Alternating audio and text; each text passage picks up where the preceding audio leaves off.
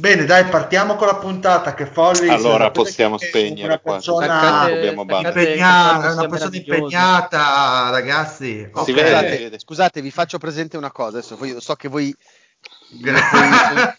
quello impegnato. In realtà a mezzanotte è il mio compleanno. No! Buon 35esimo, Manuel. Sì, grazie.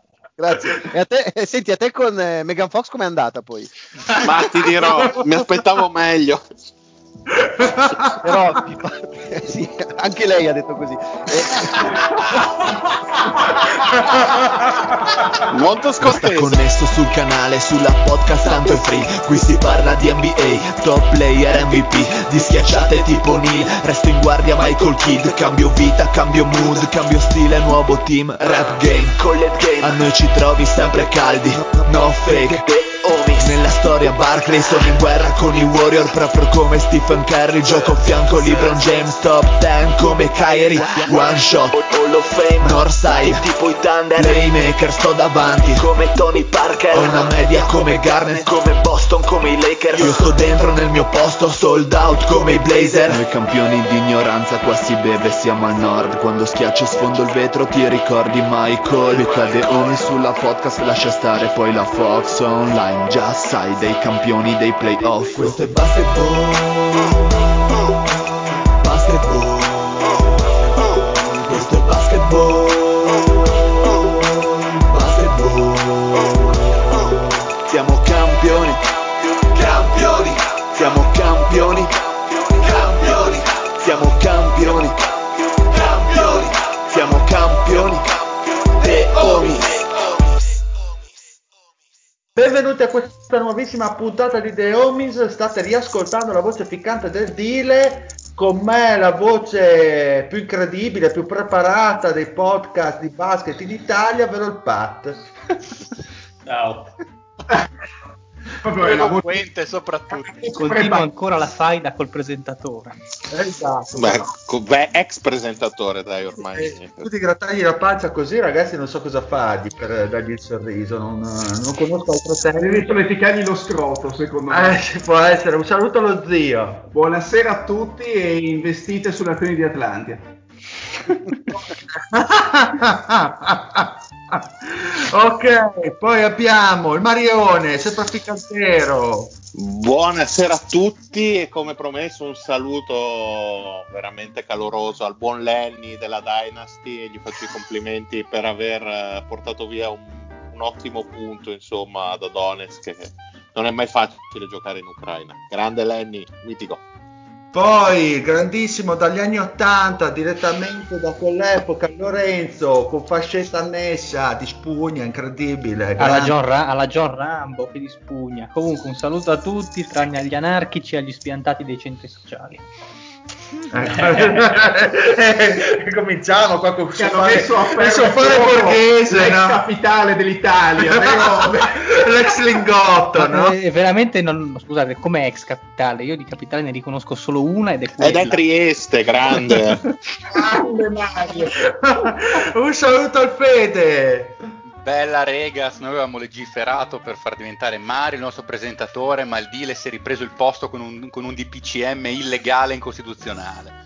Vabbè, ma l'ultimo sticker del Mario parla di per sé, ragazzi. Mettermi sopra il corpo del Mussolini. Non è mai successo, lo dico per la polizia postale. Questa cosa. Occhio che la prossima volta lo sticker lo fa al contrario, Dile. Secondo me. E non vuol dire che mette la faccia del Dile sul corpo del Mussolini. Credo arriverà entro 2 minuti questo sticker. Tempo che mi sia per l'applicazione, guarda. Su come era Piazzale Lorenzo. Sì, esatto. A Piazzale Lorenzo. Cosa c'entra?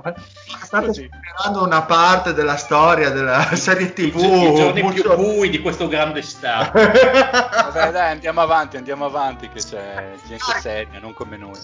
C'è una motivazione per tutta questa carica, non è ovviamente il mio ritorno nel ruolo di presentatore, ma il ritorno del grandissimo Manuel Follis. Evviva! Yeah! Ragazzi, posso dire che un inizio spumeggiante così mi sono sentito di troppo. Cioè, ho detto, eravate Eravate meravigliosi così. Allora, intanto voglio ringraziare, ma non capiamo un cazzo di basket, quindi serve qualcuno ogni tanto. Ringraziare Manuel che ovviamente ci donerà tutta la sua sapienza riguardante il draft di quest'anno, però voglio ringraziarlo doppiamente perché insomma ci ha svelato un segreto, ovvero che un segretone che basta andare sulla sua pagina Facebook, ovvero che a mezzanotte sarà il suo compleanno, quindi fa la vigilia del compleanno assieme ai The Homies e quindi ci sentiamo doppiamente a una e parte, quindi vero? Bros before hoes. Allora, mi sembrava l'assembramento giusto, tutti con la mascherina, il metro di distanziamento, questo è chiaro ragazzi, siamo praticamente in presenti, stanno registrando su una tavola degna praticamente delle migliori piani industriali, delle migliori regge del 1800.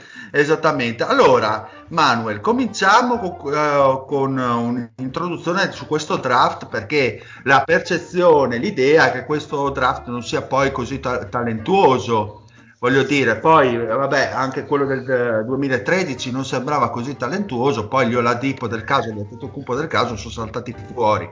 Quindi, ecco, cosa diciamo di questo draft che sembra non esaltare i più? Una bella cappella. Un cappellone, esatto. Allora, effettivamente sulla carta è un draft strano, perché comunque molti giocatori sono stati valutati parzialmente, soprattutto i one and done, perché la stagione, lo sappiamo, ho appena ricevuto una chat questa Dio Covid che mi ha divertito, quindi effettivamente è stata una stagione di Covid un po'. Perché non ho anch'io una chat WhatsApp che si chiama così? Mi sembra che mi manchi il mondo. Ma è pippabile o cosa? Come ci schieriamo? No, perché Dio Covid. Va bene. Comunque la stagione è stata parziale, quindi per alcuni giocatori, ad alcuni giocatori è mancata la ribalta che secondo me ne avrebbe modificato le quotazioni, però effettivamente sì, non sembra il draft super talentuoso.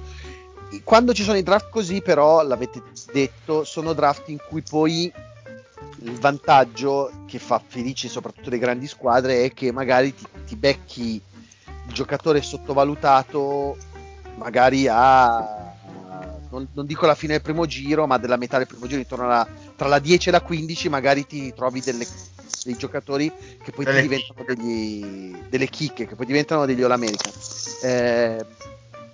Ci sono molte guardie, è un draft che è un po' povero di lunghi, i lunghi sono quasi tutti atipici e secondo me le grandi sorprese potrebbero essere, e ve lo dico subito, sono meno preparato, cioè su questi giocatori ho più letto che visto, sugli international, alcuni international li ho seguiti di più, tipo Hampton, tipo Lamelo Ball, li ho seguiti di più anche vedendoli, ma altri tipo Pokusevski ne ho letto principalmente perché l'ho visto giocare poco. Questo ve lo dico, come dire, un disclaimer iniziale. Di Pazenko che te ne pare?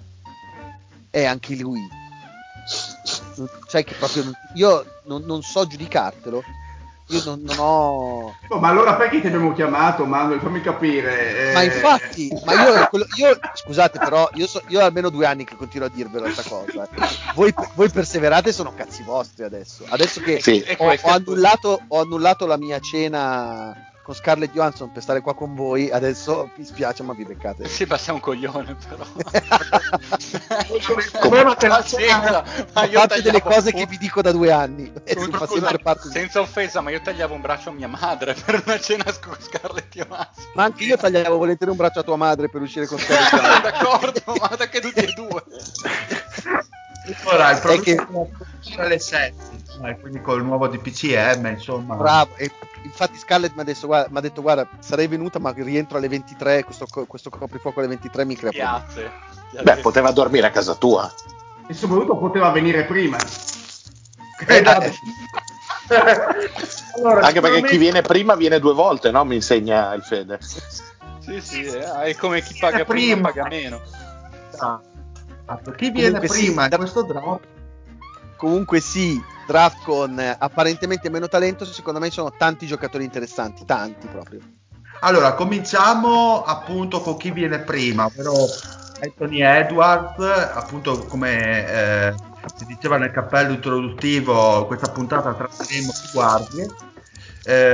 Giustamente Manuel diceva che è carico di guardie, però queste guardie non sono così ficcantene a mio avviso, e dopo magari ne parliamo. Cominciamo con la prima scelta data dai mock draft. Io sto vedendo il mock draft di Tankathon, quindi andare a Minnesota, e poi magari Manuel potrebbe parlare del fit, se è più o meno ficcante come fit. Anthony Edwards, il prodotto di Georgia, che una guardia, una combo guard prettamente atletica, ha avuto comunque uno usage elevatissimo ed è prettamente, come dicevo, una guardia atletica, tiro poco, tanto talento in divenire, un progetto, però dalla sua il tiro è quello che è. Anche nei free throw come guardia al 77%, e non mi sembra, anche difensivamente non ha dimostrato questa grandissima propensione, però ovviamente essendo comunque un progetto, avendo comunque un alto ceiling, potrebbe migliorare in questo senso, perché tra comunque un wingspan di 6,9, tra comunque l'eccellenza fisica, potrebbe migliorare in questo senso. Ovviamente di dubbi ce ne sono, si parlava internamente dei Homies, colpate con lo zio prima, appunto nella cicchetta prerito del preinizio puntata. Non ci sembra questo talento incredibile da andare sicuri alla prima. Cosa pensi tu, Manuel, a riguardo? Allora, anche io penso che, posto che questo è un draft strano, per cui alla prima potrebbero andarci tranquillamente 4-5 giocatori, anche io, anche per tra le dichiarazioni, l'atteggiamento, non mi sento sicurissimo sul giocatore, che però, va detto, giocava a Georgia, cioè giocava in un college in cui sostanzialmente le squadre avversarie avevano come game plan quello marcate Edwards, anche in tre. Quando giochi così è complesso, cioè dei suoi tiri, tu dici non tirava bene, ma guarda, ti garantisco nelle partite che un sacco di volte pagava la cauzione lui per tutti, cioè gioco, passa, nessuno con grande talento, nessun grande penetratore a Georgia, alla fine palla Edwards trovaci un modo per risolvere la cosa. Ma infatti uno dei suoi, diciamo, aspetti di eccellenza sono i movimenti in attacco, perché ha un arsenale offensivo di assoluto valore. Comunque in ISO si è dimostrato capacissimo di creare il tiro per sé, di provare la soluzione all'attacco al ferro, ma comunque ha un primo passo devastante nell'interno ovviamente della finestra del college. È chiaro che bisogna vedere l'NBA e l'età va a suo favore, perché comunque parliamo di un prospetto giovanissimo che si presenta a 19 anni. Poi sì, quello che ti dico è che se tu guardi le soluzioni di gioco, non ho la statistica ma l'ho vista, cioè non mi ricordo il dato preciso, ma se tu guardi le soluzioni di gioco in cui lui è riuscito ad attaccare, diciamo, da spot up o attaccando un close out oppure tirando, cambia moltissimo la sua efficienza come giocatore. Certo, che cosa ha fatto vedere lui quest'anno? Che da solo può reggere un attacco, cioè è uno che non ha problemi a prendersi il tiro contro chiunque, anche contro due giocatori in ISO, e questa roba qua è una cosa che alla NBA piace, come dire, non gli devo creare, perché ci sono molto spesso ci sono dei giocatori che tu dici, allora se gli crei le situazioni perfette poi sono dei buoni giocatori, e grazie al cazzo anche io, se mi fanno tirare con 4 metri probabilmente tiro col 20% da 3 una stagione NBA. Peccato che non sempre tu abbia la possibilità di dare 3 metri a tutti i giocatori. Lui è uno che non ha problemi. Allora, se tu lo guardi in quello che ha fatto nelle situazioni in cui era più libero e quindi aveva più possibilità di creare o in campo aperto, allora è un giocatore di un certo tipo. Certo, costantemente in ISO, costantemente da solo, e ogni tanto anche con qualche scelta di tiro da ragazzo, da testa di merda, come... Sì, beh. è questo il giocatore finale che ti viene fuori è un giocatore effettivamente controverso. Ma secondo me, io non lo faccio scendere oltre la 5, perché comunque ha un talento della Madonna, cioè è veramente capace, che questo ha 19 anni, è capace che ha 22, ma ti fa 20 punti ma non te ne sei neanche accorto. Ma non trovi, ne parlo peraltro perché da tifoso Minnesota potrebbe essere una delle probabili scelte, in questo momento non ha una dinamica di tiro particolarmente efficace, o quantomeno non ha dimostrato al college di essere un tiratore seriale, non è vista anche comunque la tipologia di gioco che ha, un pochino limitante per il gioco odierno, nel senso è una prima scelta, dovrebbe giocare titolare, perché difficilmente una prima scelta non ha questo futuro in NBA, e secondo me potrebbe essere un po' troppo azzardata come ipotesi per una squadra magari come Minnesota, che quest'anno magari la prossima stagione punta a qualcosa in più. Ma scusami, qual è la shooting guard titolare di Minnesota adesso? In questo momento, se gli rinnovano il contratto, sarebbe Malik Beasley, che sinceramente da 3 è un giocatore per certi versi similare, magari con meno talento puro, ma comunque con più esperienza NBA.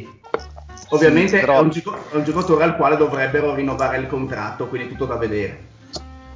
Guarda che, allora, capisco, però non è che mi stai dicendo che la shooting guard è Klay Thompson, voglio dire, con Malik Beasley lo può dividere quello spot, no, lo fai partire titolare e ai primi 10 minuti che vedi che scatta entra Beasley, magari poi Beasley chiude la partita, voglio dire, però non mi vedo, poi io l'NBA, guardate, veramente la valuto veramente alla pari vostra, nel senso che proprio non ho questa conoscenza dei meccanismi e delle dinamiche NBA, però non è Malik Beasley, io ne ho vista di NBA, non è Malik Beasley il giocatore per cui tu dici no, non posso toccarlo, ha un buco davanti per cui non potrà mai sfondare. Secondo me in una partita da 48 minuti può fare tranquillamente anche 25 Malik Beasley davanti, e poi vedi che esplode, diventano 35, non funziona, lavori sul tiro, su altre cose.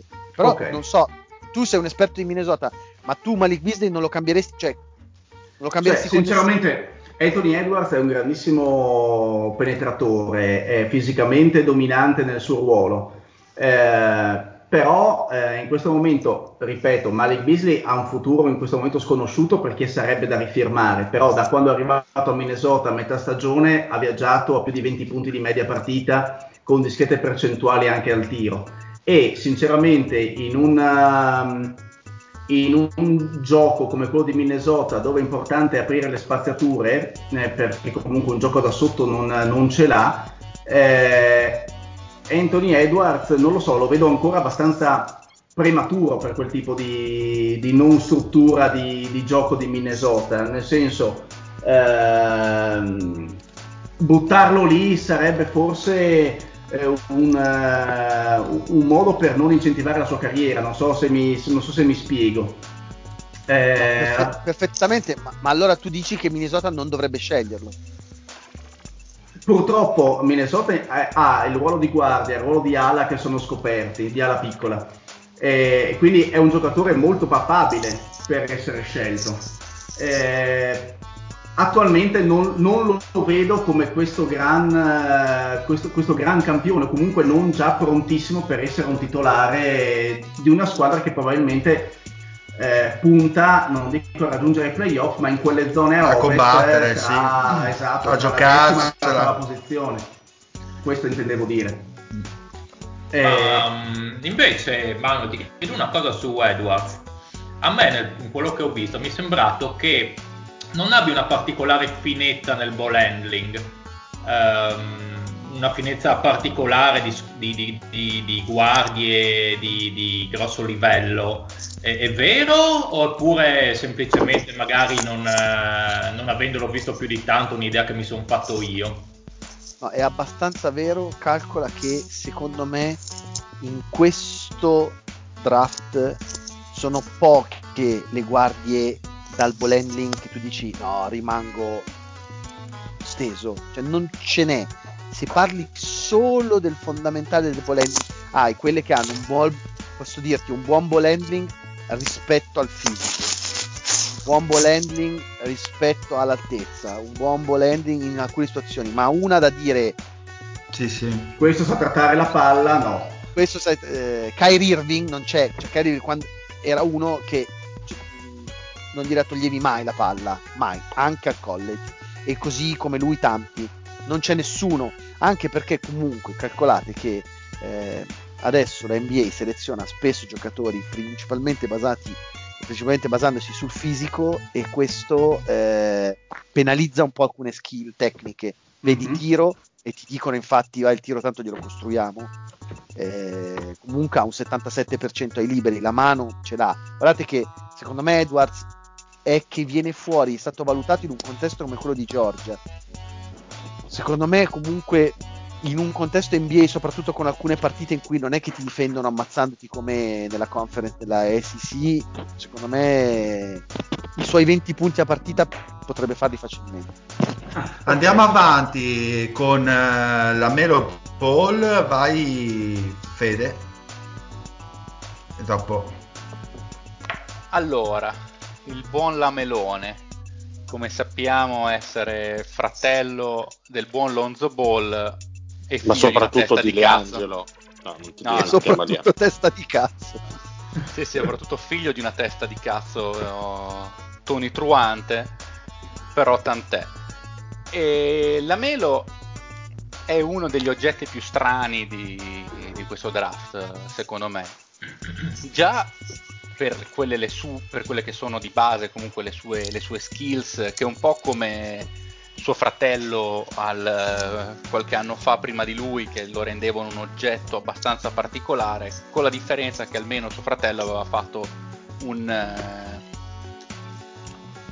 strada abbastanza normale, no? Comunque l'American, NCAA, primo anno, poi direttamente in NBA, eccetera eccetera. Questo qui ha fatto un percorso Lituania, la lega assurda della testa di cazzo di cui sopra, che corrisponde al nome di suo padre, dopodiché sostanzialmente è andato emirato in Australia, anche perché, correggimi se sbaglio Manuel, ma credo che lui facesse proprio fatica a giocare in NCAA, nel senso che era già un personaggio pubblico che guadagnava, e quindi fai fatica a farlo entrare nel contesto di NCAA un giocatore del genere. Corretto. Se avesse voluto.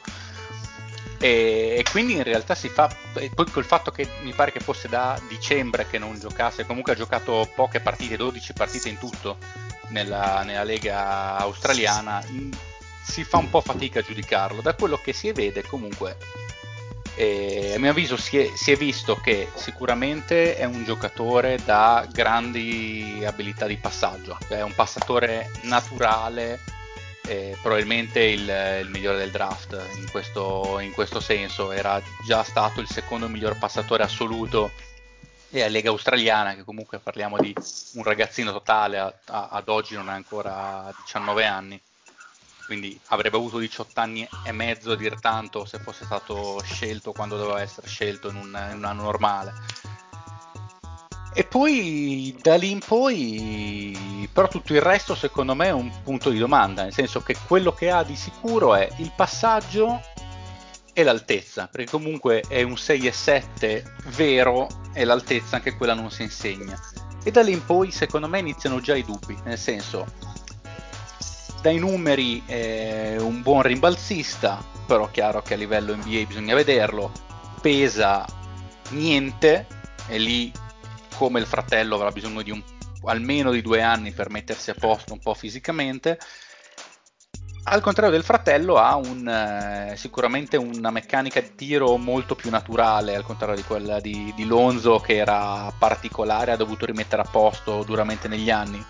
Resta il fatto che però le percentuali da 3 sono assolutamente improbe, frutto anche di una selezione di tiro degna del miglior Steph Curry, però con poi i risultati del miglior Andrea Bocelli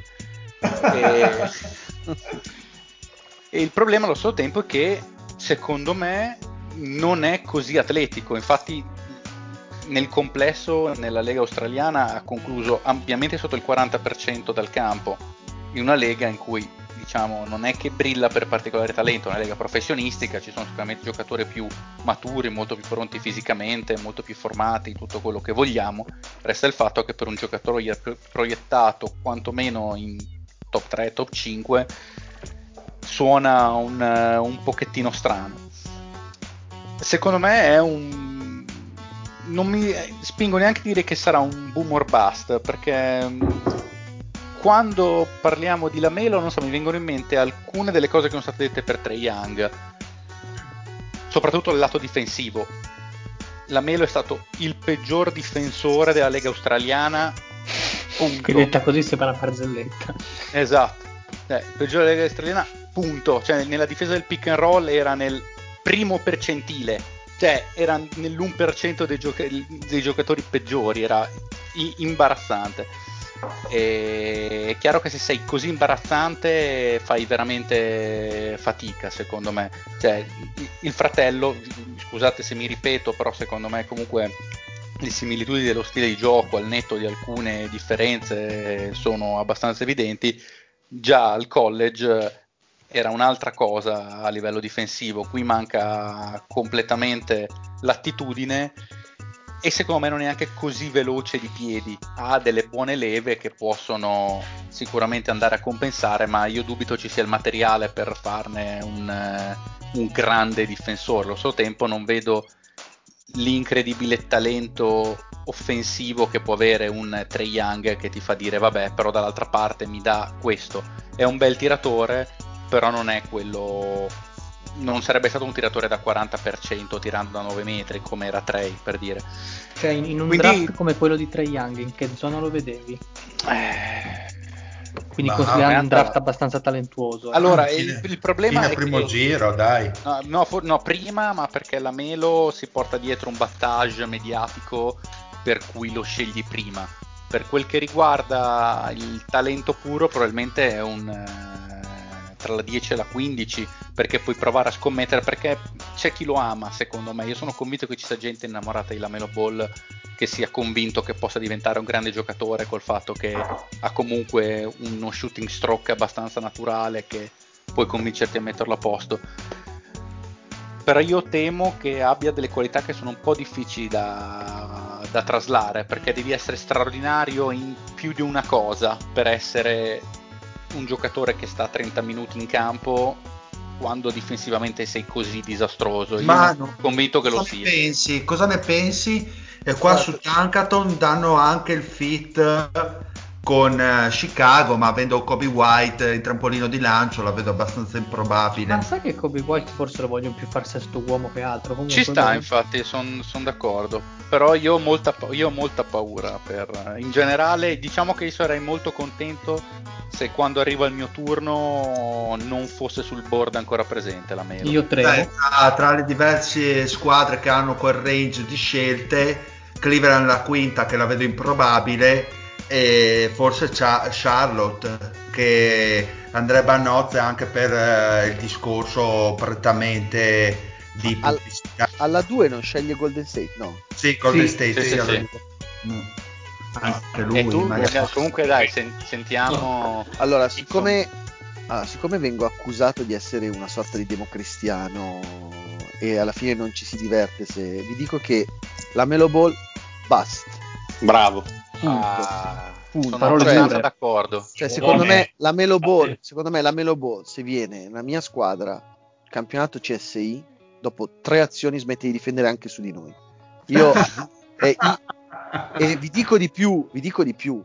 Cioè, stiamo già quello che ha detto Fede, che ha fatto una descrizione secondo me buona, è molto sotto i riflettori in positivo e molto sotto i riflettori anche in negativo. Cioè, tu ti trovi in squadra, hai una serie di professionisti, gente che si fa il culo, che si guadagna la pagnotta, magari c'hai uno che ha il minimo salariale e che è lì da 5-6 anni che sfanga la NBA, non difendi per 4 azioni. Io, secondo me, gli fanno la festa proprio direttamente sotto la doccia. Io, secondo me non esce vivo dal meccanismo NBA, che per quanto sia un circo, tutto quello che vuoi, le partite, solo ai playoff si gioca bene e va bene, però cazzo, sono professionisti, gente che viaggia, gioca. Secondo me Lamelo Ball è ancora un un liceale che ascolta rap e pensa alla figa. Io, questa è la sensazione che ho. Ma, anche ma dipende molto dipende molto dal contesto, forse, perché se vai in un posto senza Dio, come possono essere molte squadre di cui noi rappresentiamo le tifoserie, potrebbe anche andare, perché dici ma prendi, tira, fai un po' quello che ti pare, tanto basta che ci crei hype mediatico e quelle cose lì. Se vai in squadre un pochino più strutturate, come ad esempio dicevi Golden State, anche se credo che i Warriors andranno per altri lidi, lì potrebbe prendere a quel punto, se lo riprendono. Ma sì, ma non è un giocatore da Golden State. Secondo me Golden State un giocatore così ma lo schifa proprio nel senso. Vabbè, no, ma assolutamente d'accordo. No, l'ho preso ad esempio loro che sono. No, ma guarda che sono d'accordo con quello che hai detto, cioè tu hai detto è verissimo, anche io lo vedo al limite in un contesto di puttanaio in cui tanto non si va per le playoff, non si va per cose, rebuilding totale, dobbiamo ancora capire non solo chi saranno i nostri giocatori, ma chi sarà il nostro GM, il nostro allenatore, e quindi fai quello che vuoi, vai in campo e vediamo se ne esce. E perché proprio New York? Eccola lì. No, io New York ho individuato un bel giocatore di puzza di Cleveland. Allora, anche io sento puzza di Cleveland, Fede, sì. Sai? Sì, e l'avrà mollata allo zio, si vede. Beh, Cleveland le puttanate al draft le fa, quindi, ma ascolta, c'è Colin Sexton che non diventerà mai ovviamente una star ad alto livello, non è un giocatore da quintetto, e ci sta a vederlo già ora come sesto uomo che ti rompe le partite, perché offensivamente per se stesso va bene e che non la passa mai. L'altro un pochettino freddino, a questo punto proviamo anche Lamelo a cazzo di cane, così alla canna di Minnesota quando sceglieva soltanto playmaker. Vabbè, ma follia pura. Allora, scusate, sì, comunque segnatevelo così, tanto la nostra relazione è di quelle destinate a durare e quindi potete rifacciarvelo, segnatevelo. 3 anni e Lamelo Ball è sparito dall'NBA, quindi lui entra nel tire, se ne andrà senza fare. Sì, ha ragione, concordo. Secondo me, poi magari io sono pronto qua a dire non avevo capito un cazzo, ce ne sono di giocatori su cui non avevo capito un cazzo in maniera colossale. No, secondo me non basta. Allora andiamo con Killian Hayes, dopo Lorenzo, seguendo sempre il mock di Tankaton, puoi già anche presentare Haliburton e sentiamo cosa ha da dire il Manu. Haliburton, che era quello di cui parlavo prima, un giocatorino carino. Vabbè, parliamo prima di Hayes, Killian Hayes, comunque un giocatore francese, quindi anche lui è un international, ha giocato... ha fatto vedere qualcosa sia a livello di Eurolega che a livello del campionato francese con l'Ulm. Stiamo parlando comunque di una guardia che ha delle misure abbastanza considerevoli, perché 203 centimetri lo rendono comunque, gli permettono di avere un telaio abbastanza considerevole per le posizioni e per il modo in cui adesso si fa giocare con le guardie.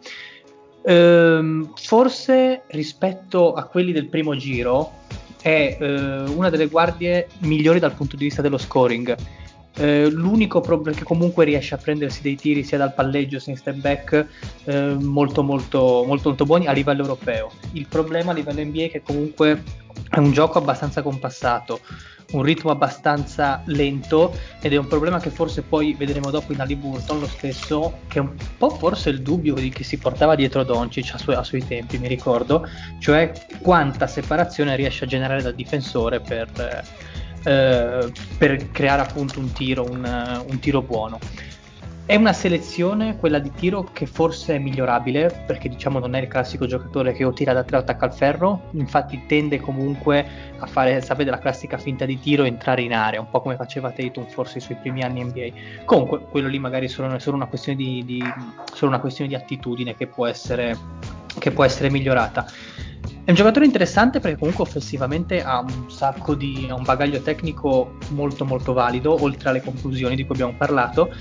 È un ottimo palleggiatore innanzitutto, è abbastanza fantasioso, sa condurre molto bene il pick and roll e soprattutto ha un buon primo passo. Comunque per essere 2,03 m riesce a prendere molto vantaggio, anche qui c'è da far la tara con il livello di fisicità europeo che è molto diverso rispetto a quello NBA, quindi tutto da prendere con le pinze, però i riferimenti che abbiamo sono quelli, e riesce comunque a servire bene il tagliante, comunque ha una percezione dello spazio, una percezione del campo abbastanza buona per l'età che ha.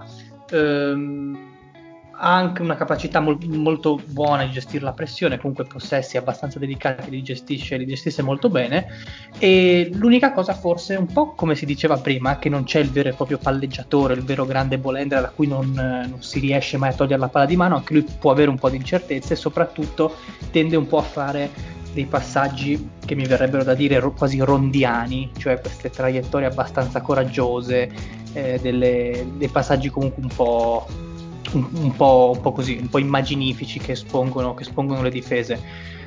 Come paragoni, anche per il livello, anche per il fatto di essere un mancino, e lì siamo sempre lì, alcuni dicono è il nuovo James Harden, andiamoci molto molto piano, forse un D'Angelo Russell un pochino più alto, ecco, con un pochino più di centimetri potrebbe essere l'idea di questo Hayes. Non so Manu cosa ne pensa. Ma ha un problema iniziale da rompicoglioni.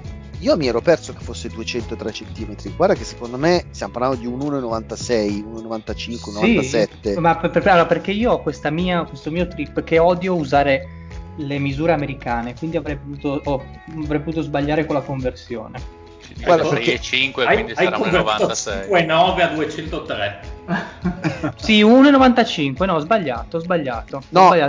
Questo lo dico perché se no cambiava il tipo di giocatore, che quel ballhandling a 203 secondo me era grasso che colava, in realtà poi per il resto più o meno ci siamo. Secondo me, guarda, ha un problema come tanti, come aveva Marvin Bagley, e ve l'avevo detto io, una cosa che avevo detto è come aveva Randall, è come hanno tanti mancini, è fortemente mancino. Sì. Cioè, mentre molti destri, non so perché, poi riescono a avere una mano sinistra tutto sommato efficace nel ballhandling, nella conduzione, nel passaggio, lui fa fatica sulla mano destra, ha un po' questo, e questa roba qua scautizzata nell'NBA potrebbe creargli qualche problema, nel senso, perché poi se guardi le sue statistiche sulla gestione di pick and roll, attacchi con la mano destra, c'è uno scarto devastante tra quello che fa andando a sinistra e quello che fa andando a destra, o gestendo il possesso con la mano sinistra e con la mano destra, e questo qua secondo me potrebbe essere un problema per lui. Per il resto ha un fisico della Madonna, quindi se tu in generale, cioè ha uno skill set veramente ben strutturato, quindi con quel fisico lì è un giocatore che ti prendi perché è perfetto fisicamente per la NBA.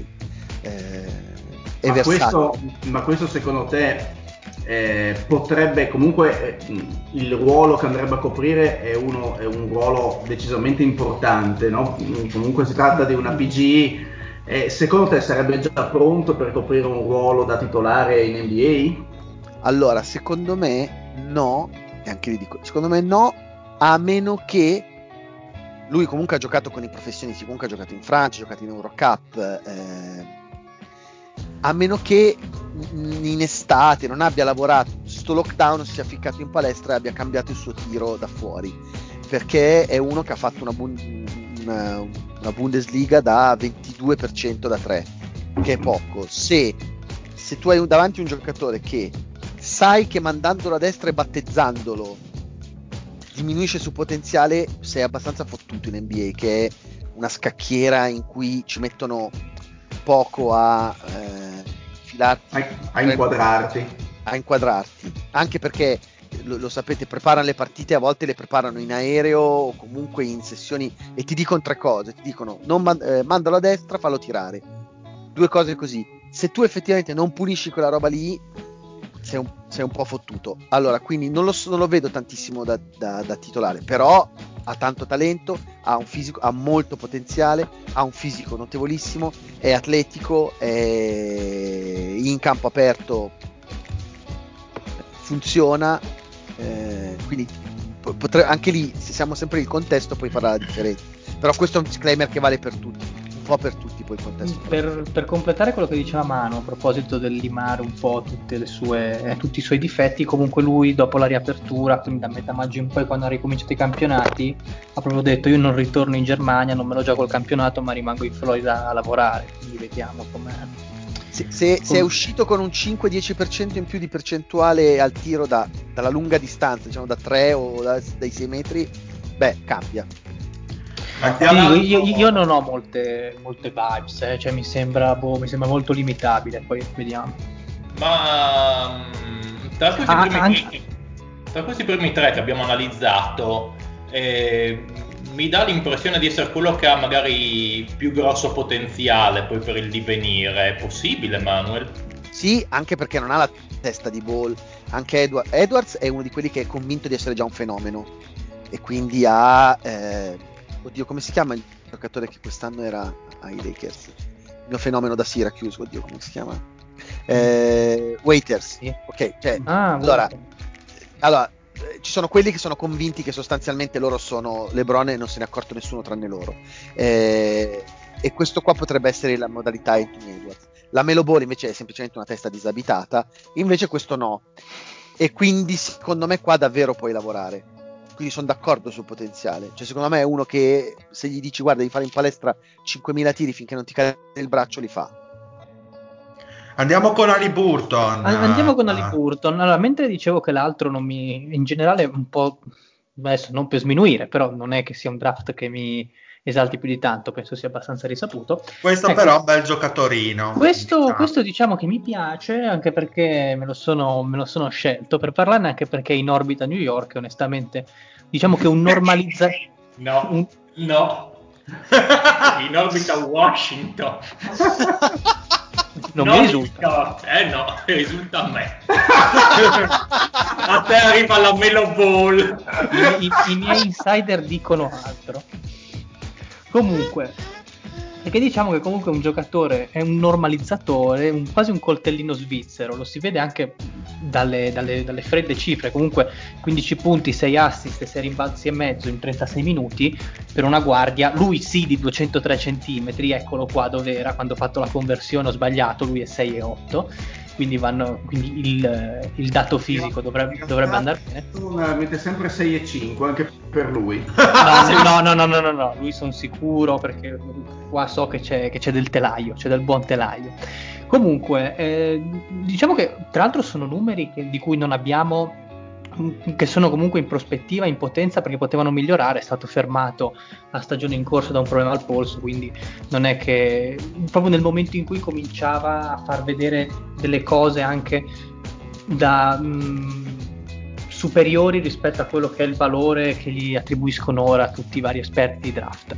Dicevamo come mocche tra la 7 e la 10, quindi Washington, New York, Phoenix, quel range di squadre lì. Parlando delle sue caratteristiche, innanzitutto non è il classico slasher, forse la classica guardia fulminea, scattante, esplosiva, che ti spacca in due le difese, che ti distrugge in due il ferro, ma comunque ha delle buone capacità di scoring, sia per scoring, parlando sempre di finalizzazione al ferro, sia per comunque la lunghezza l'apertura alare, che anche quella è abbastanza considerevole, sia anche proprio per la sua, per essere molto crafty, cioè nel senso sa ben districarsi, è molto, molto in equilibrio quando salta a livello del ferro, si fa sbilanciare dal difensore molto difficilmente. La cosa secondo me che lo farà rendere comunque bene in un contesto proprio di squadra è la grande capacità di playmaking, perché sa passare benissimo la palla con entrambe le mani, cosa non indifferente, a differenza di Hayes, come dicevamo prima. È bravo a condurre il pick and roll, non è tanto un palleggiatore primario forse quanto un palleggiatore secondario, ma questi sono dettagli. È molto brava a gestire la transizione, cioè proprio la capacità di leggere quella che è il posizionamento della difesa in transizione, di trovare subito il compagno libero. Per quanto riguarda il tiro ci sarebbe, perché comunque ha un range NBA abbastanza affidabile. Ho usato il condizionale perché la meccanica è un po' particolare, a me ricorda un po' quella di Sean Marion più o meno, cioè un tiro che espone molto la palla nel difensore, perché comunque la tiene molto lontano dal corpo, spezza tanto il polso senza portarla troppo in alto. È un tiro molto strano anche da descrivere. È un giocatore di intangibles, cioè un giocatore molto intelligente, un giocatore che fa quelle tante piccole cose che aiutano molto la squadra, il classico glue guy, il classico collante. È un ottimo difensore, secondo me, di squadra, da quello che ho visto, cioè fa ottime rotazioni, bravo ad aiutare il compagno sui close out eccetera. Forse il vero problema, una difesa magari 1 contro 1 in cui non è troppo sulle ginocchia, comunque può essere un po' in imbarazzo ad affrontare un isolamento. Qual è il problema? Perché è così basso? Perché comunque manca di atleticità, non è molto atletico, mancanza abbastanza sospetta. E un po' come forse succedeva con Hayes, anche lui fa fatica a generare separazioni. Infatti dicevo, anche con lui non sappiamo quanto possa essere affidabile a livello NBA un tiro dal palleggio. In catch and shoot va bene, se ha abbastanza spazio, dal palleggio non è proprio il massimo. Non so il Manu se ha qualcos'altro da aggiungere. No, allora, sono abbastanza d'accordo. A me piace, qualcuno prima ha usato il termine vibes, ecco, io le ho forti, a me piace moltissimo. Però scusate, possiamo non parlare in inglese, che magari c'è qualcuno che vota Lega all'ascolto? Sì, avete... Allora, a livello di emozioni sessuali, a me piace, a me piace tantissimo questo giocatore, mi fa veramente grande sesso. Questa, sono certo che il nostro leghista all'ascolto apprezzerà. È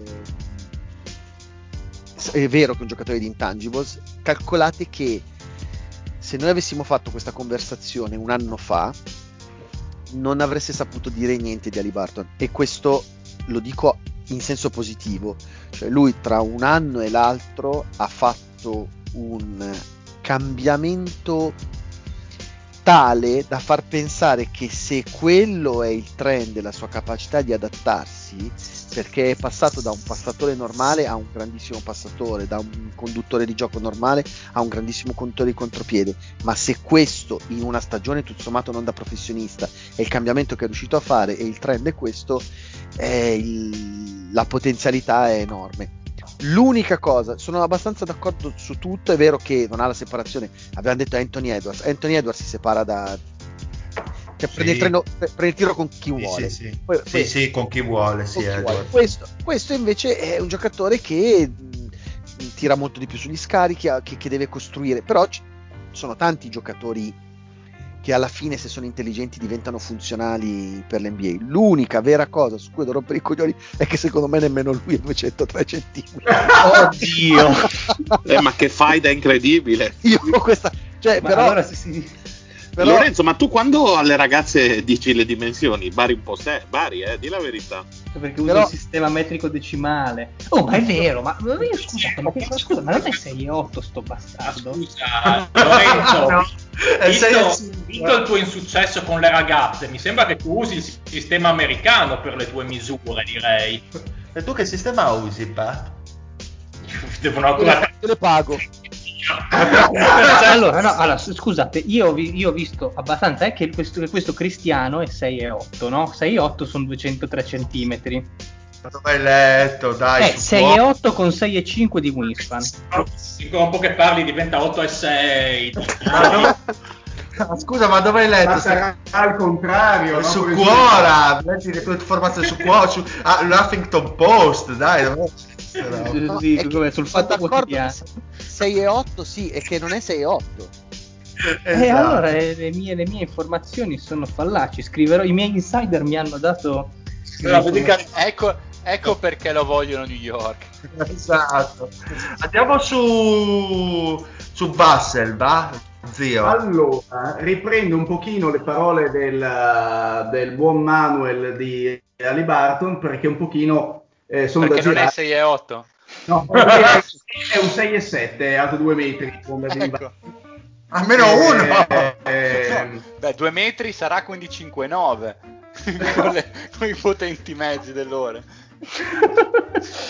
No, me lo prendo per quanto riguarda la crescita esponenziale. Guarda, perché prendi al secondo anno, ma se avessimo parlato di lui lo scorso anno nessuno lo avrebbe sicuramente preso in considerazione. ma ha fatto una crescita incredibile appunto a cavallo tra la prima stagione e la seconda.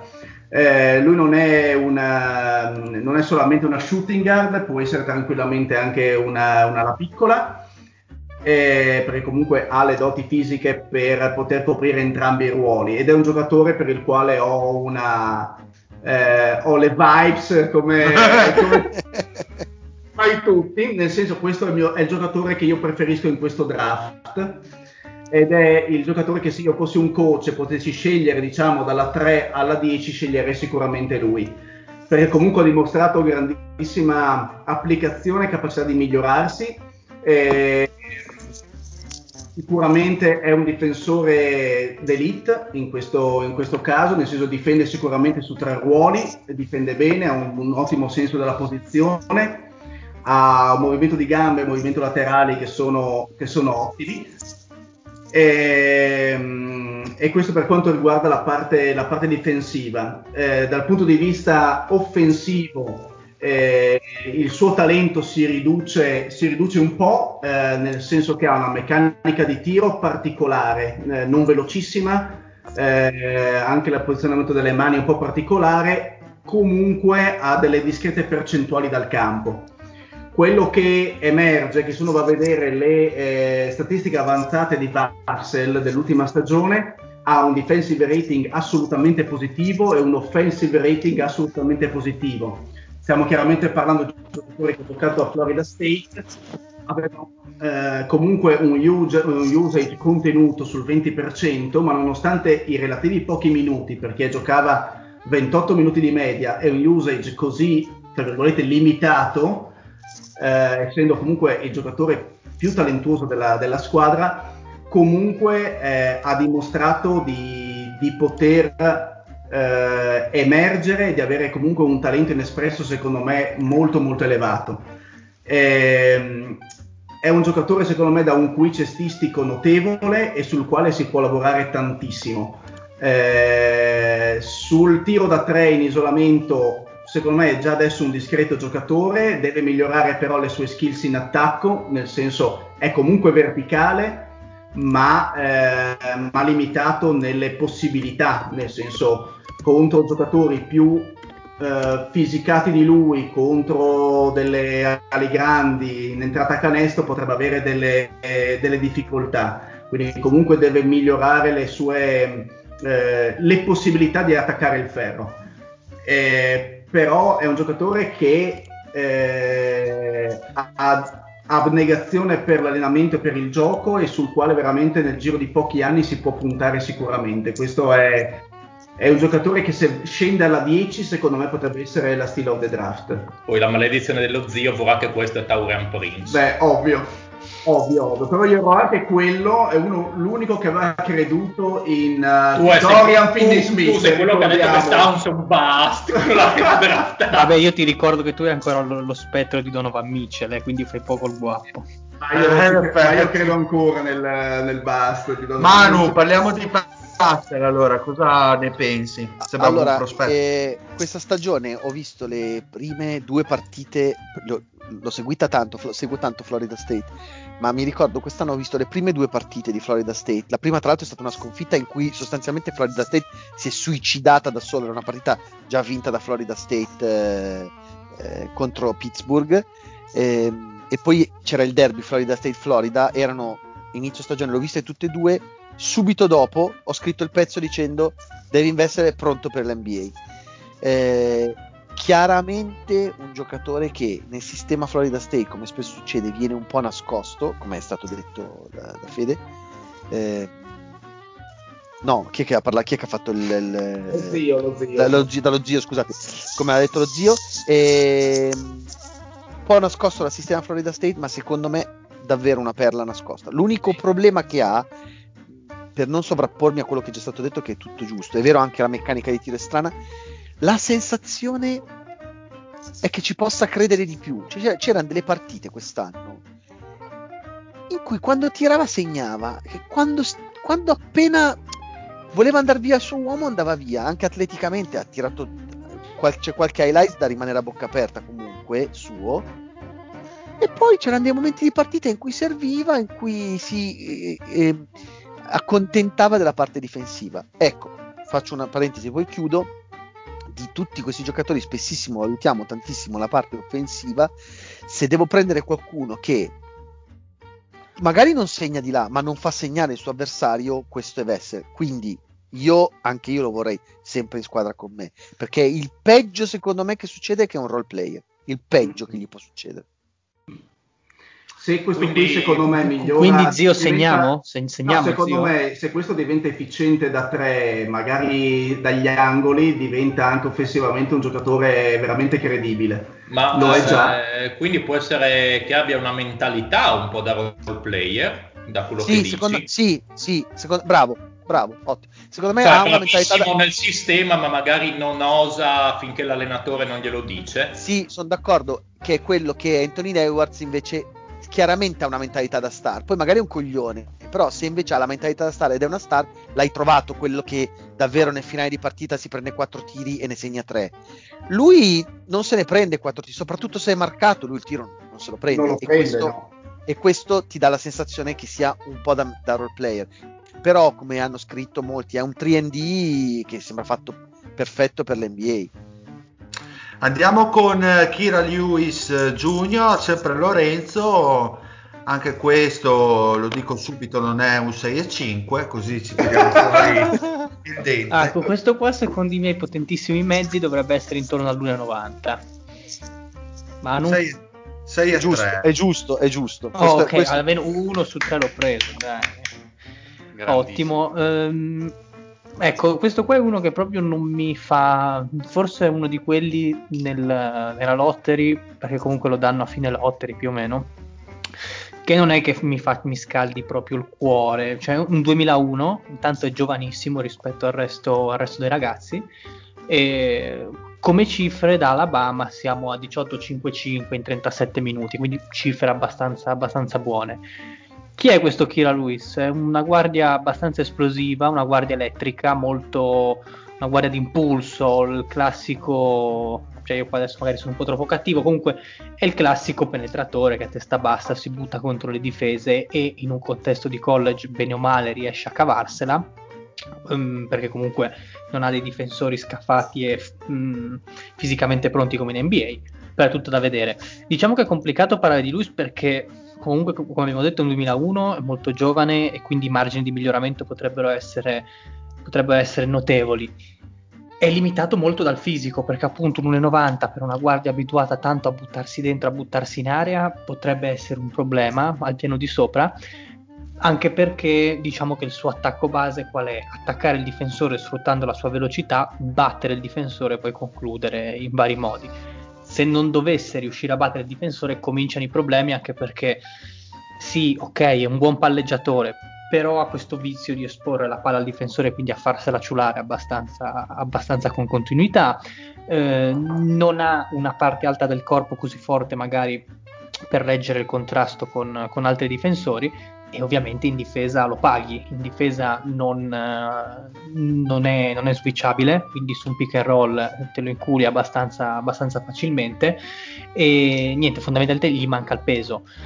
Anche sulla palla, come difensore sulla palla non bene, perché comunque anche lì la difesa sappiamo che per la maggior parte è impegno, in questo caso qua proprio come linguaggio del corpo è abbastanza rinunciatario, abbastanza remissivo, e non ha neanche così un tiro dal palleggio. Sì, così... ho finito, insomma, dai. No, non lo so, a me non piace, non so se Manu ha qualcosa di speranzoso da dire. Manu se lo salva, se no questo no, è morto. Allora, no, secondo me è un giocatore un po' più, effettivamente si capisce che non ti piace, è un po' più forte di così, però sembra un giocatore, come dire, un po' come tanti. L'unica cosa, conduce molto bene il contropiede, perché è veloce, comunque un giocatore molto veloce, corre il campo velocemente. In una squadra ad esempio che ha ritmi alti, a lui piace anche fare correre in contropiede, poi fermarsi e tirare da tre, tutto sommato ha un tiro rispettabile, normale, niente di particolare, anche se in conference comunque erano vicini al 40% quest'anno, che butta via. Ecco, in una squadra di ritmi alti può mostrare di più, perché come effettivamente voi siete molto preparati, quindi in realtà non ho poco da aggiungere, però è vero che va molto dentro, allora in una situazione di campo aperto è più a suo agio, a difesa schierata fa più difficoltà. Viene messo ad Orlando, per dirti, sto mi dispiace per lui, cioè, anche per loro c'è un doppio problema, per loro non mi dispiace. Maledetti. Allora andiamo con R.J. Hampton, dai Pat. Allora, io ho diviso la mia presentazione in 4 step, cioè ho diviso in atletismo, playmaking, difesa e scuola. Ma hai fatto il gioco di ruolo anche per il stavo pensando la stessa cosa. Quindi partiamo dall'atletismo. R.J. Hampton è dato 16esimo su Tankathon, è un 6,5, attorno alle 185 libbre di peso, quindi leggerino, un 6,7 di wingspan. Possiamo usare il sistema metrico, per favore? No, non possiamo, perché io mi sono segnato così. E ha dimostrato buona velocità, è un bel gioco in transizione, è uno che quando prende la palla la spinge in avanti e si spinge lui stesso in avanti, dimostrandosi molto pericoloso a campo aperto, e probabilmente verrebbe favorito in una squadra con ritmi alti. E questo suo atletismo lo vediamo anche in un ottimo primo passo, in un'abilità comunque di arrivare a canestro, appunto sfruttando queste sue doti fisiche di velocità, di agilità, e ha fatto anche segnare dei bei rimbalzi di media per la sua posizione. Per quanto riguarda il playmaking, i suoi passaggi a volte non sono precisissimi. Tuttavia è un giocatore che non gioca male il pick and roll, anche se è più una score first, cioè va più che altro a cercare il tiro per sé prima di creare per gli altri, il che magari può limitare il suo playmaking, ma tutto sommato ha mostrato secondo me buoni istinti, sia a livello di quando attacca il canestro, di trovare i giocatori che tagliano, sia a livello di trovare magari altri giocatori vedendo il campo in posizioni più decentrate, e se andiamo a vedere l'assist turnover ratio è piuttosto buona. Quindi come playmaking secondo me in divenire può essere valido nella sua posizione, che è comunque quella di shooting, direi, per il fisico che ha. Potrebbe essere un ball handler secondario in una squadra, ecco, quando il playmaking primario magari esce dal campo per rifiatare. A livello di difesa io farei più che altro un discorso sul potenziale, nel senso che ha mostrato delle pecche, per esempio spesso si fa trovare un po' impreparato come proprio posizione, non come posizione, ma proprio come assumere la posizione difensiva, e anche quando gli portano dei blocchi non sa navigarli molto bene, si trova un po' pigliato in mezzo a questi blocchi, e ha un po' la tendenza di cadere addormentato ogni tanto, di trovarsi un po' addormentato. Tuttavia per questa sua velocità e questo suo atletismo, ovviamente se mette su del peso perché è un po' leggerino per adesso, ha secondo me un buon potenziale difensivo, è uno che cerca di competere comunque sull'uno contro uno, e comunque anche di portare aiuto in difesa. Deve essere messo un po' in uno schema di squadra, deve un po' crescere secondo me, ma potenzialmente difensivamente può essere interessante se mette sui chili per il wingspan che ha, il fisico che ha, è veramente un buon atleta. Il male però scatta quando si parla di buttarla a canestro, cioè percentuali veramente basse, anche nelle situazioni di pick and roll che magari predilige, ha un tocco abbastanza imbarazzante vicino a canestro, non è esattamente crafty, diciamo. Può creare il proprio tiro anche sì, però ha la tendenza ad andare tanto sulla mano destra, e quindi potrebbe essere un po' facile da predire nei movimenti, e va anche a trovarsi il tiro dalla media in una maniera che ricorda un po', per modo in cui va su, a me ricorda un po' Russell Westbrook, quindi Russell Westbrook non lo dico in maniera, non dico come una lode, proprio il Russell Westbrook che tira dal mid range, che non è proprio il massimo, e in verità la sua forma di tiro non sarebbe neanche male quando è ben impostato, il rilascio non mi sembra assolutamente male, il problema è ce l'ha sui piedi, che tende ad avvicinarli troppo, a sbilanciarsi ogni volta che va al tiro, e questo lo porta appunto ad avere una certa inconsistenza sui tiri. Mi sembra che tirasse sul 29% o qualcosa del genere da tre, veramente male, veramente un cattivo shooting, e anche male sui free, sui tiri liberi, quindi anche quello non mi fa ben sperare per il futuro.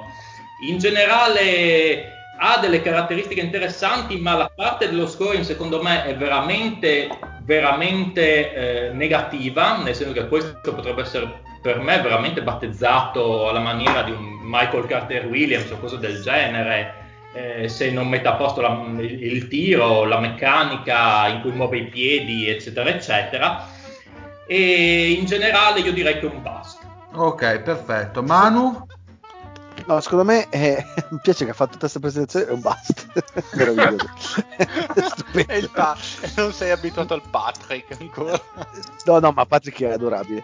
Non lo so se è un bust, però sicuramente tanta incognita, è quello che dice Patrick, è vero, cioè non si sa se la mette dentro, e quindi secondo me il paragone azzeccato l'ha fatto alla fine con Michael Carter Williams, cioè leve lunghe, giocatore longilineo, a volte fa anche delle cose molto belle esteticamente o atleticamente, occupa spazio, però poi bisogna far canestro, e il grande punto interrogativo su di lui è se riesce davvero a far canestro con continuità. Temo di no, e quindi temo la mia freccia più vicina al bust che al fenomeno. Io credo che sì, se non mette a posto la sua dinamica di tiro, questa non gli permette appunto di divenire quel magari playmaker che potrebbe essere, sì, perché se la mette a posto diventa anche un ottimo playmaker secondo me, perché comunque ha cercato anche passaggi difficili, non sempre gli venivano, però ha l'audacia di provarli, anche la visione di gioco, però si mette in situazioni, non so, un po' dubbie per me. Ma è che se non ha minuti, questi giocatori qua, se lui finisce che gli danno 10 minuti, prende 3 tiri, li sbaglia tutti e 3, la volta dopo gliene danno 8, a fine stagione finisce con una media di 4 minuti a partita, che playmaking vuoi mostrare in 4 minuti a partita, che magari sono 4 minuti di garbage time, finisce che poi dicono vabbè, pensiamo all'anno prossimo, alla prossima scelta, e il suo rischio secondo me è questo, finire un po' nella spazzatura non considerata. Quanto tempo hai, Manu? Dipende, quanti giocatori abbiamo ancora? Ma allora io farei così, io farei presentare almeno uno al Marione e dopo ti dico dei nomi e tu mi dici una parola. Io Bolsonaro lo vorrei approfondire. Volete sentire Bolsonaro? Più che volentieri. Allora chiediamo al Manu dei giocatori che deve presentare il Mario. Ci abbiamo il Bolmaro detto Bolsonaro, il Tyrese Maxey e il Jalen Smith. Che ti fica? No, Nicomenion, perché Jalen Smith è vero, Smith mi sa che è un'ala. Indovina chi ha sbagliato, vediamo se indovini. Era listato 6,5. Sì. Peccato che sia 2,10 m, però dai. Allora vado con Nicomenion, mi impongo io. Vai con Nicomenion. Va bene, no? Sì. Allora andiamo con l'ottavo dei fratelli Weasley. Vai. Quindi, insomma, il nostro prodotto nostrano, il buon Nicomenion, che a dirla tutta, ogni giorno che passa è sempre più in discesa. Insomma, un anno fa le prospettive per lui erano di ben altro tipo. Ricordo che i primi 10, se non sbaglio. Questo perché non è voluto venire ospite in puntata, se no avrebbe avuto un boost. Vecchio, questo è chiaro. E invece dal boost al bust. Esatto. Allora, per chi non conoscesse il nostro buon Pel di Carota, è comunque un playmaker. Lui si parlava prima di Lamelo Ball come passatore, lui a livello di visione di passaggio, diciamo così, ne fa poi il suo punto forte. È molto bravo a giocare il pick and roll, tant'è che il 40% dei suoi possessi sono o un pick and roll o un isolamento, e in queste due situazioni produce più punti da assist che per se stesso, quindi insomma è un pass first come ideologia. Non ha nessun problema a crearsi un tiro, ha delle ottime letture sulla difesa e spessissimo lo si vede un po' in zingarata centro area a usare il floater, soprattutto dopo appunto il pick and roll.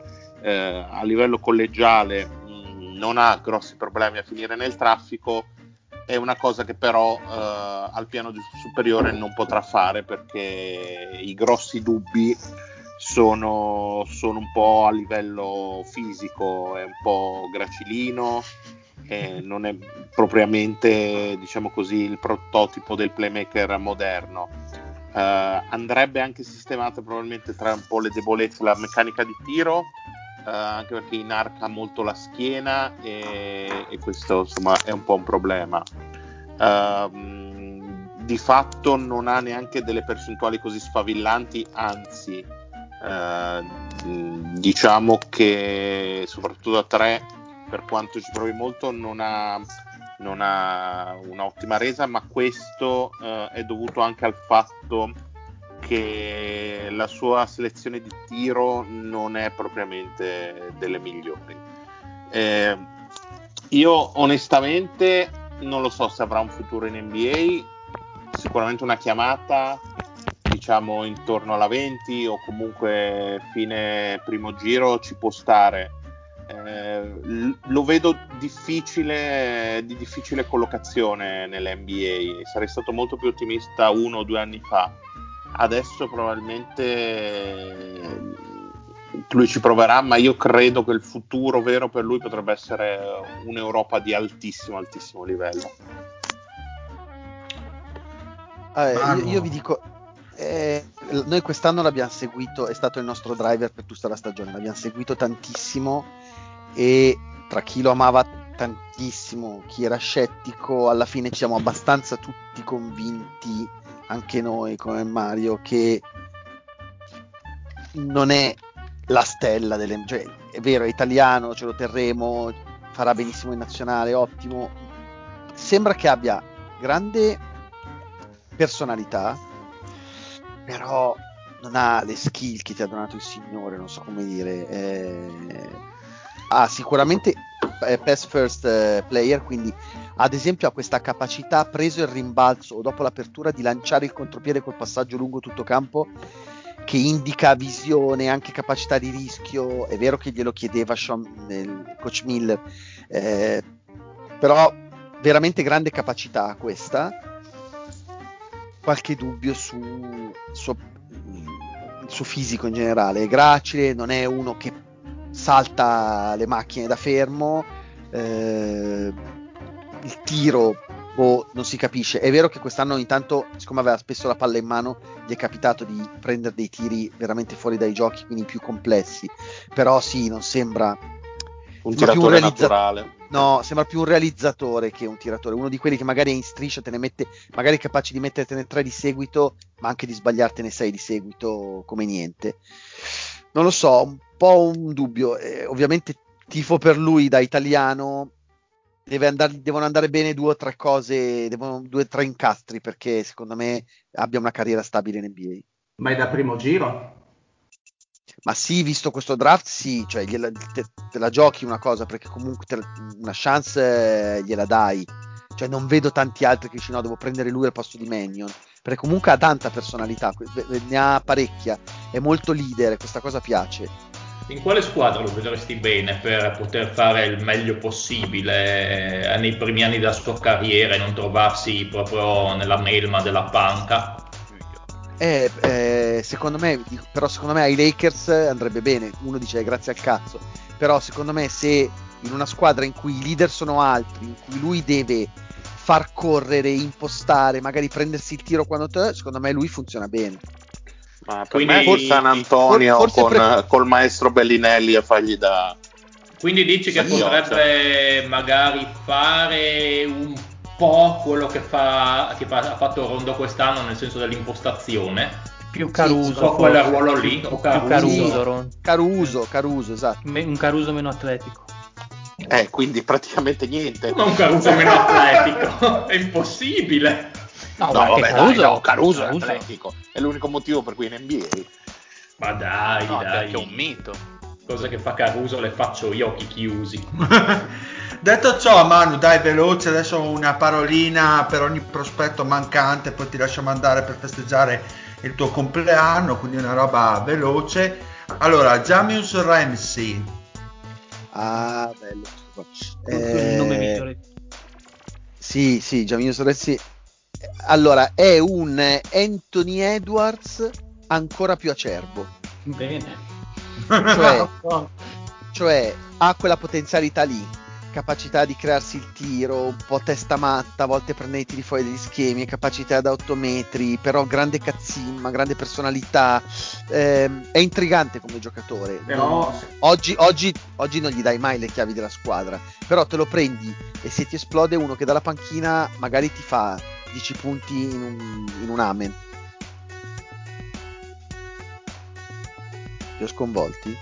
No, ok, va bene. Ah, no, aspettavamo il leader Massimo. Un attimo di mortalità, devo dire. Mi sembrava fosse morto tutto. Ma c'è il leader Massimo che. Mi sa che è morto tutto per quanto riguarda la casa dello zio. Ah, beh, dispiace, ma andiamo avanti noi. Che cazzo ce ne ma mi sa che non perché sta registrando il Dile, mi sa. Quindi... no, Monte. Figa. Dobbiamo rifare da capo, no? Vabbè, Manu, poi io dopo ti volevo chiedere un telegramma su Paolo Banchero, se molto velocemente dopo a fine tutto. Sì, va bene. Vediamo se li recuperiamo. Ci siamo. Sì. Hai fatto la pasticciata, Dile, dai, di la verità. No, è la connessione dello zio che non paga le bollette. Ah, che... Ninfa, si è staccato il wifi. Ninfa. Gliel'ho già detto. Sì, poi non impareranno mai queste mogli. Cole Anthony è iniziata la stagione con North Carolina e ho pensato questo è quello che mi voglio portare dietro sempre. Dopo è sceso lui insieme a tutta North Carolina che ha giocato una delle sue peggiori annate da anni a questa parte. Secondo me è molto forte, molto più forte di quanto sembri. Secondo me tra l'altro ha nei geni, è figlio di ex giocatore NBA, quindi comunque secondo me ha nei geni qualcosa. Secondo me è più un giocatore da NBA che da college. Secondo me è già da NBA adesso. Io l'ho paragonato a Colin Sexton nelle modalità di gioco, nel senso tiri un pochino fuori dagli schemi, magari non sempre. Secondo me ha più tiro di Sexton. Ok. È un bel tiro Sexton già.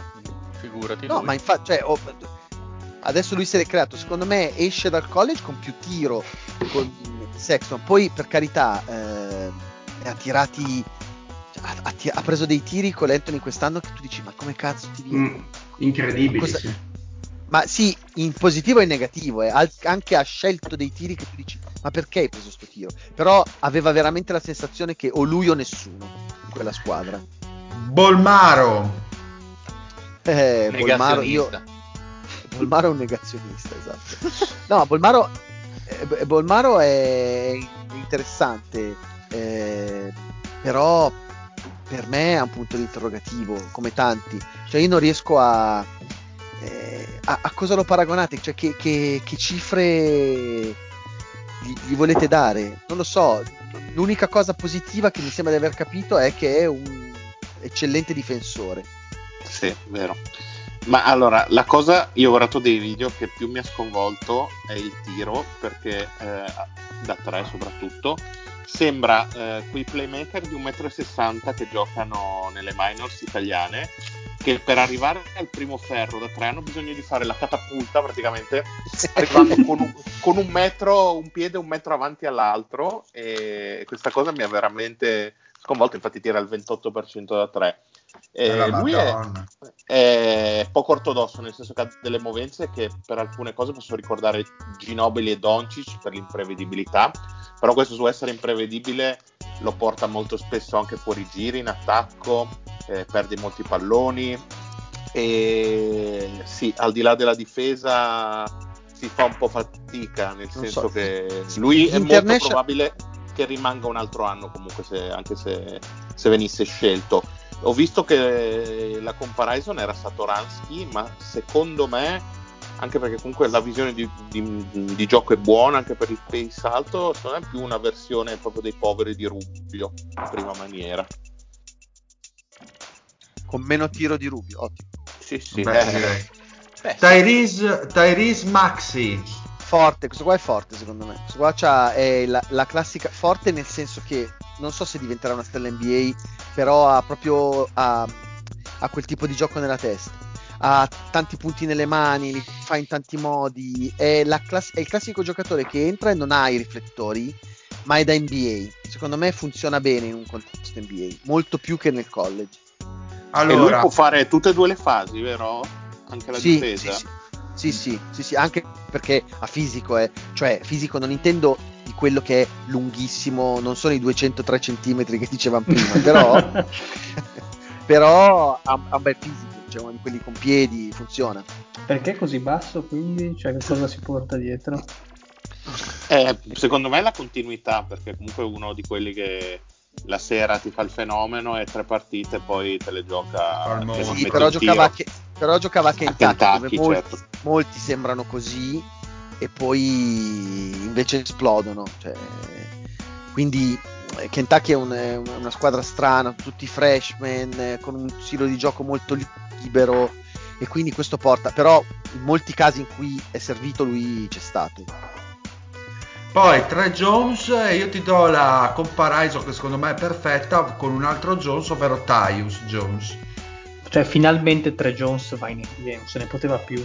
Esatto, a me sembra molto Tyus Jones, poi magari mi sbaglio, però vedendo le statistiche... secondo me è più forte difensivamente, cioè ecco, difensivamente sulla palla io non credo che ci sia uno forte come lui nel draft. Cioè se hai voglia di uno che rompe i coglioni davvero a Steph Curry, prendi Tre Jones.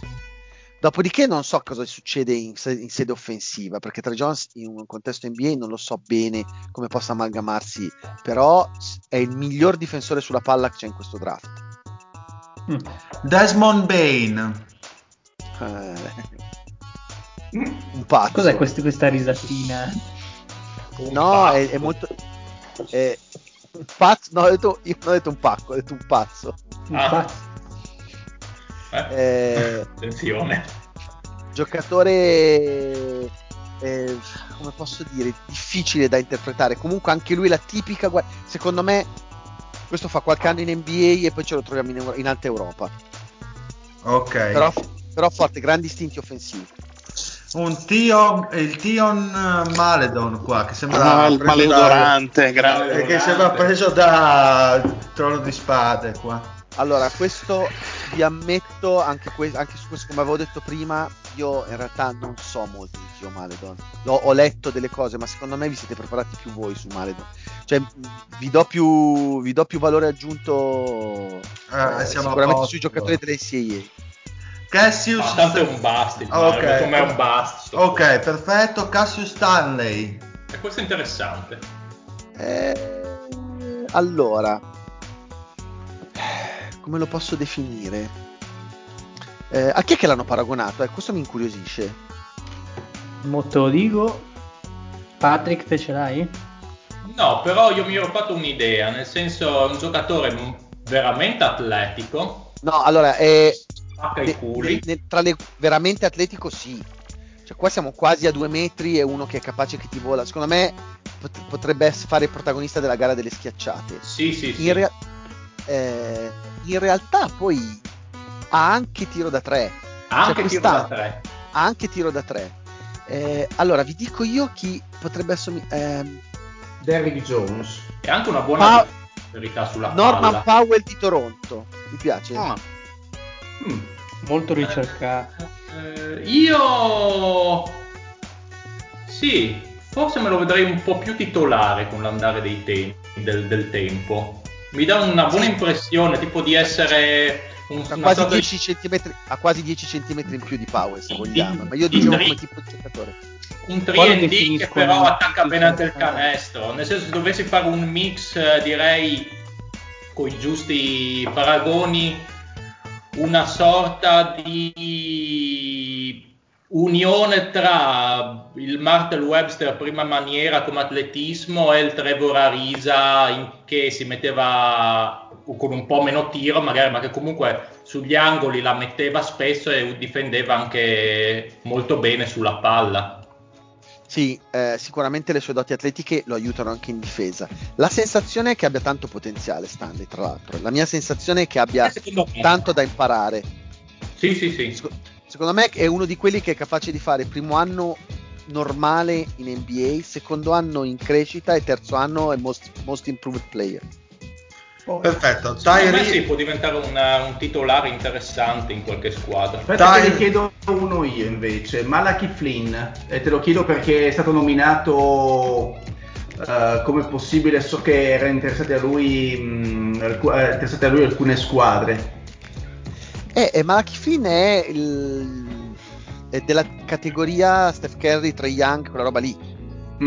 Quindi grandissimo carisma, un po' alla Trey Young, fisico. Adesso io non so perché me lo state chiedendo, io non ce l'ho davanti, quindi è un 6-1, ecco, appunto, fisico, quella roba lì, infatti 2-10 quindi è 2-10 è quella fisicamente quella roba lì, però grande personalità, grande tiro, è uno tra l'altro che non è entrato con le luci dei riflettori su per lui, quindi si è costruito centimetro per centimetro tutto quello che ha costruito.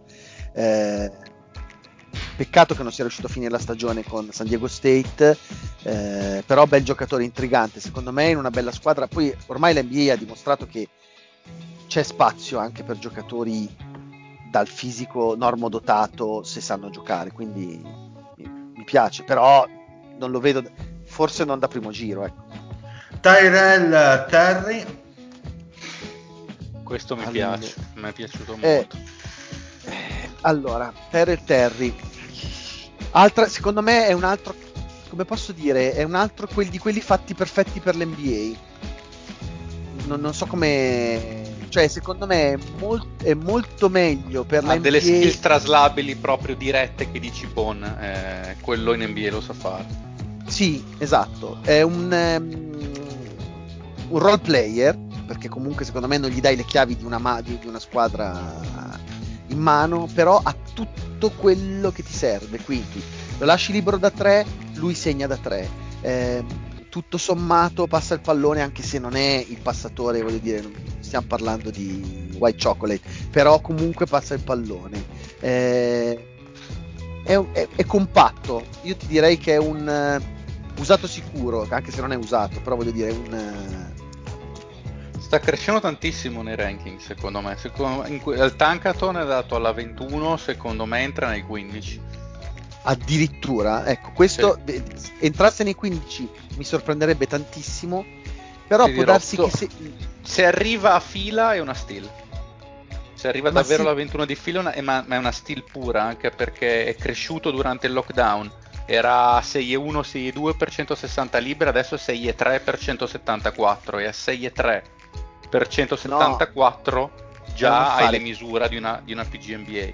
Sì, ma soprattutto secondo me, mentre in molti casi tu vai con il potenziale, la scommessa, certo, quello che potrebbe essere, con lui tu sai che magari non ti esplode, è un general deflore, tra l'altro, cioè c'ha le palle, è un competitor purissimo, oltre al fatto che ha un IQ cestistico straordinario, anche in difesa dei mezzi secondo me non straordinari, però legge le linee di passaggio in maniera fantastica, proprio sa veramente come stare in campo. Com'è che si dice degli strumenti? Voi siete più tecnologici di me, plug and play, di quelli che li metti dentro e si autoinstallano. Sì, plug and play. E secondo me questo qua è un plug and play, cioè lo metti dentro e tutto sommato fa per conto suo. Poi magari non è una stella, però plug and play. No. Ultimo, ma non ultimo nella vita, Josh Green. Allora, Josh Green secondo me... Questo fa i soldi, Manuel. Questo qui, se non è un coglione, questo in NBA fa i soldi. Anche secondo me. Allora, questo qua era uno che... sostanzialmente ogni volta che aveva la palla, io veramente quest'anno, e io lo dico perché quest'anno Arizona l'ho vista tanta per Mannion, quindi tanto per Mannion, evidentemente poi guardavo gli altri, ad esempio poi Zach Nagy ho guardato tanto quest'anno, che era il loro centro titolare, ogni volta che aveva il pallone faceva una cosa che funzionava, ma ogni volta, cioè errori che tu dici ma che cazzo fai? Zero. Spessissimo quando c'era da mettere il tiro lo metteva, non ha quella roba, e torniamo agli Anthony Edwards, ai Jamiles Renzi, non è quello che dice prendo, faccio io, non ha mai la sensazione del dammi la palla che ti risolvo la giocata, però quando ce l'ha avuta di questa Arizona di quest'anno è stato secondo me il più letale, cioè il più efficiente, quello che ha fatto la cosa migliore per le scelte che aveva a disposizione sempre, e secondo me questa cosa qua se riesce, sono d'accordo, se riesce a tradurla a livello NBA non lo muovete mai più dall'NBA per i prossimi 10 anni. Sì, che io ho l'impressione, se mi posso permettere di chiudere, intanto è quello che raramente secondo me si può dire, è un gran difensore, questo qui è buono come attitudine, come velocità di muovere i piedi, fisico, e ha secondo me un tiro al quale se metti a posto due cose, è un tiratore da 38 alto in NBA. Sì, concordo. Deve mettere un po' i piedi a posto, che ogni tanto mette proprio l'angolo delle gambe sbagliato quando va su, però a tocco, perché ha dei difetti ben riconoscibili, che però il tiro non è rotto, ma gli metti a posto due cose che si possono mettere a posto e questo è un tiratore NBA, e tutte le cose che non sa fare secondo me non sono in contrasto con quello che è nella sua intima essenza in NBA, cioè un 3&D puro, cioè non sa creare, non ha visione nel traffico per il passaggio, però è un giocatore che non ti tiene la palla ferma nel contesto di un attacco NBA, uno che la fa girare, non è un grande creatore dal palleggio ma un bel pull up jumper, come abbiamo detto il tiro lo sa mettere su, è versatile, fa le cose giuste, è un bel floater, secondo me ha tutte le cose giuste per essere un signor, ma proprio un bel giocatore, un bel 3&D di quelli che prende soldi puri. Concordo assolutamente. Bene, grazie Manuel per essere venuto anche quest'anno a presentarci i prospetti di questo draft. Abbiamo fatto una bella carrellata di guardie, e state presentando, comunque state facendo la guidona, no? Vero? Sì, stiamo preparando Sì, su basketball.ncaa.com stiamo preparando, in realtà abbiamo un lavoro doppio, perché comunque la stagione dell'NCAA quest'anno c'è un po' di sovrapposizione, di solito gli altri anni avevamo il periodo draft che era post NBA, poi c'era una grande pausa estiva e poi si arrivava all'NCAA, in realtà quest'anno sostanzialmente si sovrappongono un po' le due cose. Tra l'altro è di stasera la notizia che il 25 novembre ad esempio ci dovrebbe essere Gonzaga-Kansas come partita di inizio stagione, che non è niente male, questo per dire che stiamo lavorando su due fronti, sia preparando la stagione NCAA ma anche lavorando sul draft, stiamo facendo delle schede di presentazione dei giocatori in maniera simile a quello che abbiamo fatto stasera, che avete fatto voi. Io non curo le schede di International, questo mi sembra chiaro, e e sono tutti alti 2,20 m di International. Bravissimo. Sta comunque, bene il Paolino, sì, che dice: se vuoi te le curo io, tanto risolvo molto brevemente con la sacra parola di basta. Ma mi piace molto questa cosa, l'ho usata troppo poco e devo imparare da te, hai ragione. Perfetto, grazie mille Manu, alla prossima. Manu. E ricordati che hai ancora una puntata Manu con noi, non tirare pacco, mi raccomando. No, non tiro pacco, io mi godo gli ultimi 40 minuti da 44. Perfetto, sì, grandissimo. Perché ti aggiungi 10 anni Manuel? Perché uso lo stesso sistema di Lorenzo,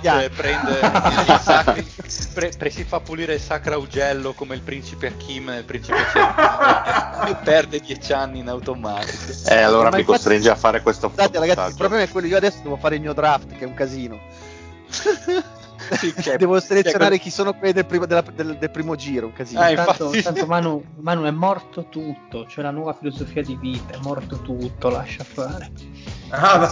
Sì, ma tu l'hai inglobata nella tua filosofia di studio, Lorenzo. Il problema. Sì, ma Nietzsche ti fa. Ciao ragazzi. Ciao. Ciao, grazie. Mentre il Pat festeggia Manuel con un bel amaro, come sempre. Un amaro del capo come me. Ah sì, perché sei un capo? No, perché amaro. Sono amaro. Ah, ecco. Ma io il Patrick con quelle cose lì industriali me lo facevo più da amaro, fatto in casa, artigianale, invece no, dai, mi scadi così. Oh, non tutti hanno la fortuna di avere i tuoi soldi, Lorenzo. Lorenzo è felice solo perché è pieno di skate. Esatto, ma arriveranno i facinorosi a dargli... Arriveranno gli spiantati a devastargli la casa, a distruggergli la cona sotto casa. Bene, e tra l'altro io ero vicino a tutto il bordello, comunque. Bene. Beh, tu eri probabilmente nel bordello, eri uno dei facinorosi. ti sei rubato, ti ho visto rubare un bel Van Noten in quel negozio in centro. Bene, zio, il tuo turno. Ma non volevamo dire niente, Lorenzo, sul finale del Giro d'Italia. Lorenzo ha già detto troppo stasera, ha già detto troppo, Lorenzo. Facciamo il passaparola, poi prendiamo il nostro spazio, anche perché dobbiamo un attimo esaltarci, perché noi l'avevamo previsto. Assolutamente. Ma prendetelo sto podcast di ciclismo, così non ci rompete le palle a noi che trattiamo di là. Ma no, ma noi approfittiamo della luce dei The Homies per fare così, non avremmo tutta questa visibilità. Tutto a posto. Sì, sembra di sì, concentrissimo. Qua bene. Allora iniziamo con cos'è il terzo passaparola questo? Non lo so. Ma che cazzo ne so. Allora, terzo. Iniziamo spiegando brevemente le regole, quindi seguiamo il classico regolamento del passaparola di Jerry Scotti. Positivo. Un saluto allo zio Jerry, positivo. Vita, Jerry Scotti. Anche noi in questo caso, però. Zio, anche tu però, già abbastanza rottura. Ovviamente a ogni lettera corrisponderà un riferimento, una domanda riguardante l'NBA. In questo caso mi sono concentrato prevalentemente, non tutte, ma prevalentemente sui playoff e sulle finals NBA. Oh, che bello. Non mi ricordo già più i vincitori delle precedenti edizioni, ma sono certo che non c'è il Pat. Quindi, uno io, uno Lorenzo, facile. Posso confermare. Bene. Vi avviso anche che prima della definizione vi specificherò se voglio sapere il nome o il cognome del personaggio. Allora, iniziamo con la lettera A. Ma scusa, non facciamo una prova per decidere l'ordine? No, lo decido io l'ordine. Vai, decidi. L'ordine è Dile, grande, Marione, Fede, Lorenzo e il Pat. Io pensavo che il tuo compagno di Dynasty gli dessi un pochino più di... Però va bene, accetto la sfida. Io ho resistito 33 anni con lo zio, mi ha messo ultimo. È quello che ti merda. Allora, iniziamo con la A di Alesso. Qui, Alesso il DJ? No, Alesso... No. Della pedemontana si vede che non sei friulano. Esatto. Allora, della definizione mi serve il cognome. Il quarto giocatore nella storia dei Miami Heat a fare in post-season un 30 punti più 10 rimbalzi più 5 assist. Vai, Dile. Con la A. Il nome mi hai detto? Cognome. Il cognome, con la A. Come si chiama quel bollitaccio? Alonso Morning. Bravo, grazie, Alonso Morning. Assolutamente. Lui ti ha detto il cognome. Scusa. Vai, Mario. Adebayo, proprio lui. Rispondere alla prossima. Sì. Ma tu l'hai fatto apposta, pezzo di merda. Io sarei avuto di penalità al fatto per condotta antisportiva. Sì, ma tu se dicevi Kobe Bryant, lui rispondeva Kobe Bryant. Allora Mario, con la lettera B di Putano, in questo caso il nome della città, il primo team NBA a fare 4 finali di fila. Boston Celtics, bravo. Sono facili, aumentiamo un po' il livello. Adesso lo aumentiamo con la C di Caserta. Cassacco. Cazzo? No, invece no. La C. Allora, il nome molto molto difficile questa, Marione. l'unico MVP delle finali che, eleggibile per la Hall of Fame, non ha preso alcun voto. Oh, lo so. Anche questo è facile. È il nome? Il nome, ovviamente. Sai che non ho capito assolutamente nulla. Questo giocatore è stato l'unico MVP delle finali che, eleggibile per la Hall of Fame, non ha preso alcun voto. Chauncey Billups? No. Come va? Fede? Non è lui, io so chi è. L'unico MVP delle finali, scusami, che legge Fame non ha preso alcun voto. Porca puttana. Era il finito di Cedric Maxwell. Cedric Maxwell, proprio. Ma lo sapevo che era quello di Boston, non mi ricordavo il nome, cazzo. Attenzione alle googlate, chiedo il VAR. E infatti abbasserò i tempi di risposta. Andiamo con la lettera D. In questo caso nome sempre di città. Una delle 6 franchigie a non avere mai fatto una finale NBA.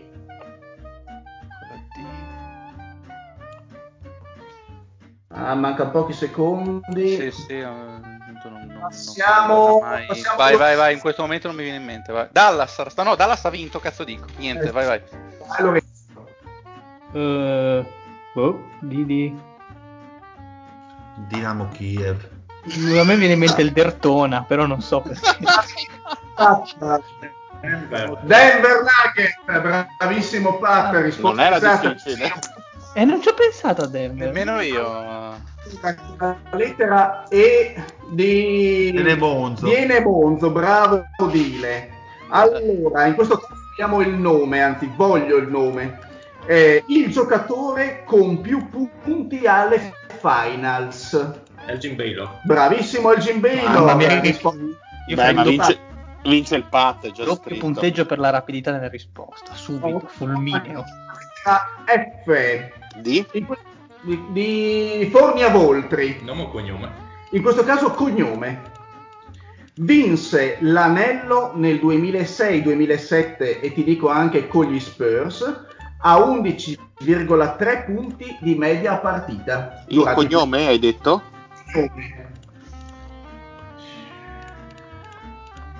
Si sentono delle cliccate incredibili comunque. No, sono io che sto cancellando la posta. Vai, Dile. Finley, risposta esatta. Michael sto cancellando la posta di Finley. Non so com'era incredibile. No, sto cancellando la posta. Gioca Spurs. Ma non ho capito. Ma tanto perché il Dile dovrebbe googlare quando può guardare le risposte dal computer dello zio? Perché sono un grande. No, stavo cancellando Groupon. Perché lui vede al contrario il Dile. Andiamo con la G di Godia. E in questo caso nome di città o comunque il nome della franchigia. Quale team dovette giocare in un'altra arena alle finals perché la propria era inagibile? Golden State nel 1975. Andiamo con la lettera H. Cognome. L'unico giocatore a vincere più anelli con 3 differenti team. Horry. Risposta esatta, questa era semplice, bravo Dile. All'unico con la H inteso. Più anelli. No, anelli ha detto, più anelli. Tipo ne ha vinti 2 di qua, 3 di là. Con la lettera I di Imponzo. Vogliamo il cognome.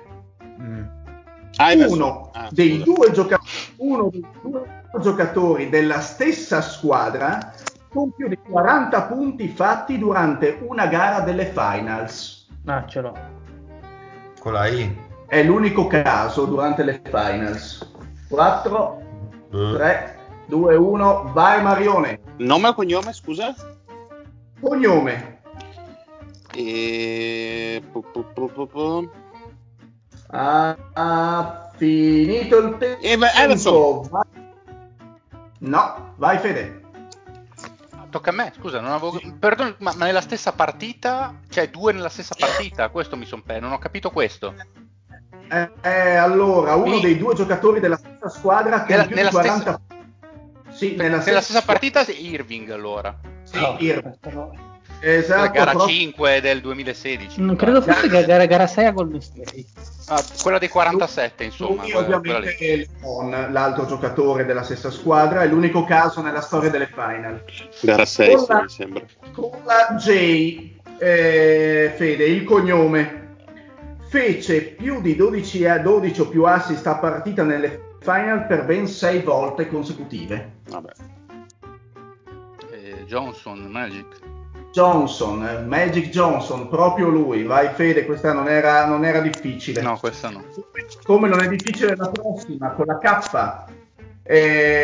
Vogliamo, diciamo, il nome del team. Il primo team arrivato ottavo in regular season ad arrivare alle finals. I Knicks. Bravissimo, nel 1999, vai Fede. Hai diritto anche alla prossima, con la lettera L di Laipacco. Laipacco non è quella del Tozzi? È quella del Tozzi, bravo. Vogliamo il nome.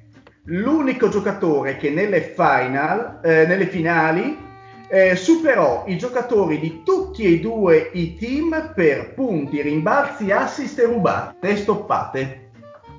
Il nome del team o del giocatore, scusa? Sarà Larry Bird. Sbagliata, vai Lorenzo. Ah no, scemo, ho fatto una cazzata. Scusate, io con Larry Bird non ce la posso fare. Tu mi dici L, io penso a Larry. Tra l'altro Golden State 2015 o 16 è stato. 15. C'è questa statistica. Con la lettera M di Moimacco, vogliamo il nome, Lorenzo. L'ultimo buzzer beater nelle finali NBA. Mo Williams? No. Vai. No. Vai Patrick. Con la lettera M il nome. Cazzo. Maurice Cheeks. Assolutamente no. Vai Dile. Con la M? Sì. Oddio. L'ultimo buzzer beater nelle finali NBA. Se non ce la fate vi do anche la data. Vai Mario. Lorenzo lo sa. No, no, ho sbagliato, pensavo un altro. Perché io pensavo a Michael Jordan. Michael Jordan, 1997. Bravo Mario. Andiamo avanti. Hai il diritto di partecipare, di provare la lettera N di Nespoledo. Noglareda.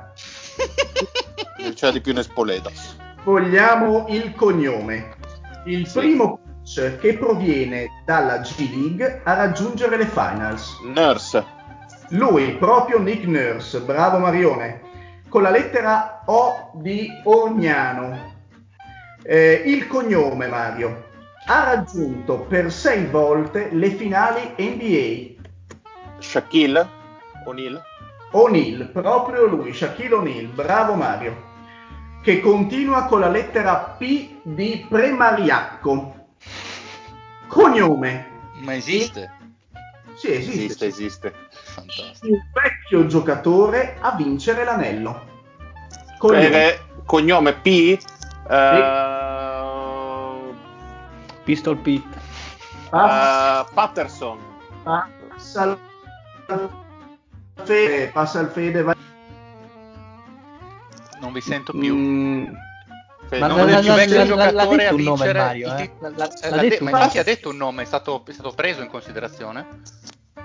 No, che nome hai detto, Fede? Patterson avevo detto io. Lui ha detto no. Ho sentito qualcosa. Avanti, Fede. Hai ancora 5 secondi.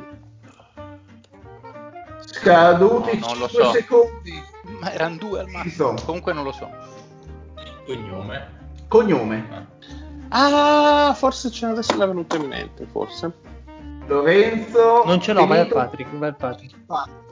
Parish. Io avrei detto Parish. Sì. 43 anni con i Bulls. Molto dopo, mannaggia. Allora, con la lettera Q. Vogliamo il nome.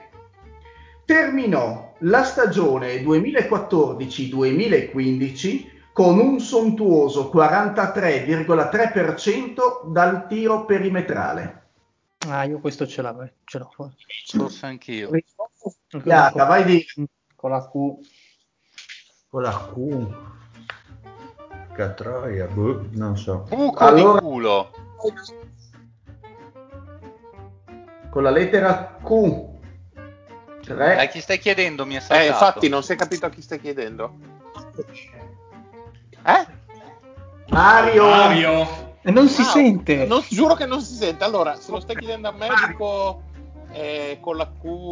Hai detto il nome? Niente. Confermo che non si sente, sono morto. È andato, ma è morto tutto. Ma di un nome. Vai, di un nome. Ho fatto la fine di Jerry Scotti. Non ce l'ho. Quintel Woods. Vai, Fede. Chi è Quentin Richardson? No, ma vai lo Pat. Anch'io pensavo a Quentin Richardson, ma ma l'aveva detto il Pat. Lasciamo l'ho sentito. Quincy Essi. No, la lasciamo a Pat. No, l'avevo già detto. Appunto, no. La saltiamo e andiamo alla lettera R di Bragade. Romance. Di Romance di Sonzo, bravo. Tocca sempre al Pat. Allora, vogliamo il cognome.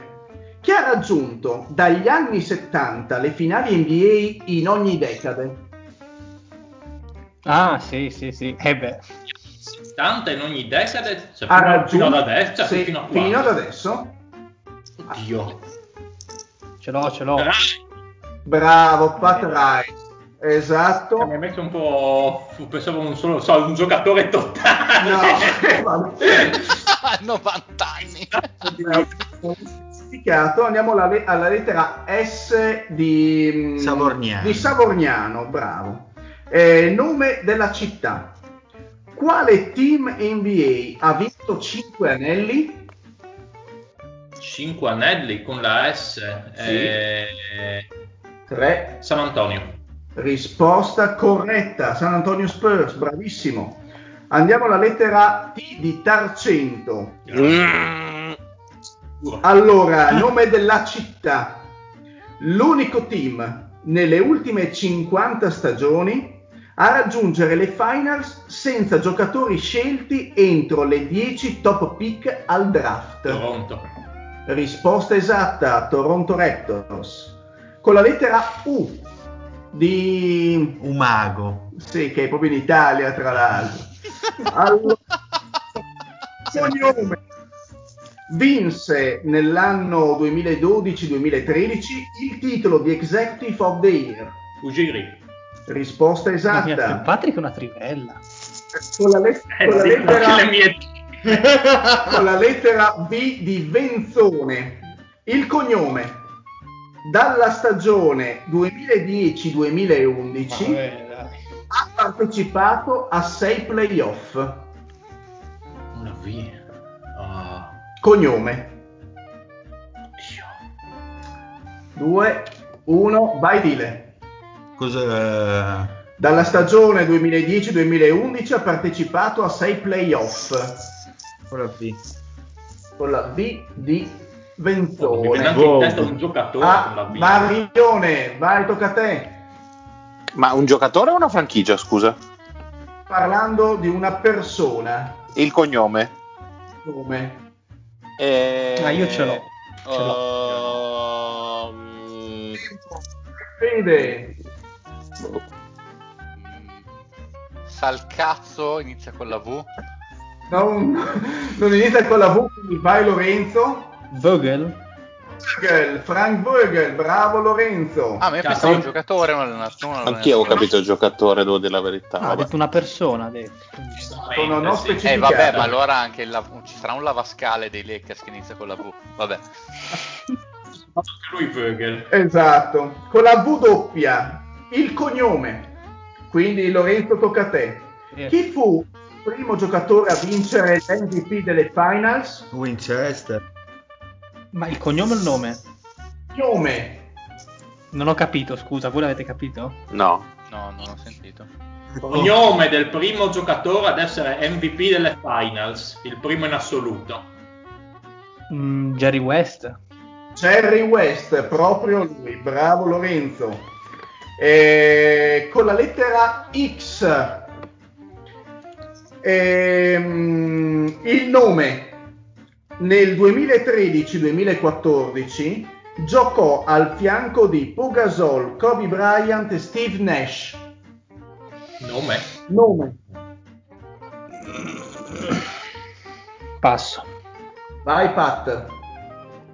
Xavier Henry. Proprio lui, Xavier Henry, grande mito, Pat. Proprio mito. Lui, nella una delle peggiori stagioni degli ultimi 20 anni dei Lakers c'era proprio lui.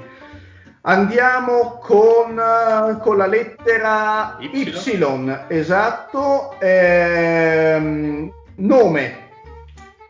Ha finito la stagione 2019-2020 a 29.6 punti di media partita. La Y nome? Sì. Oddio. No, che stagione, scusa? Perdonami, cognome. La stagione 2019-2020. Oddio. Sì. Young. Risposta esatta proprio lui. E con la lettera Z siamo arrivati alla fine. E poi ce n'è una da recuperare, no? Ah sì, ce n'è una da Q1. Esatto.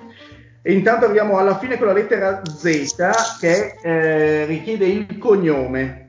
Vince il suo primo titolo e unico negli States nel 2017. 3, 2, 1, vai Dile! Zorro! No,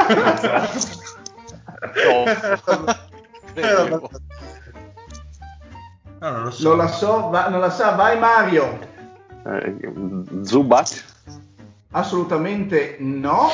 Vai Fede. Un giocatore stavolta almeno. È una persona. Ma nel 2017 ma vabbè. Vinto il Warriors. Tentativo eventualmente. Zagor. Aspetta, è nome o cognome? Ce l'ho un nome se con la Z. Non me l'hai fottuto. Non ho sentito, perdonami, zio. Cognome. No, vaffanculo, ho sentito che lo zio ha detto me. Quindi è Zazza, sicuro. No, niente, Fede, Lorenzo. Ma l'ho detto.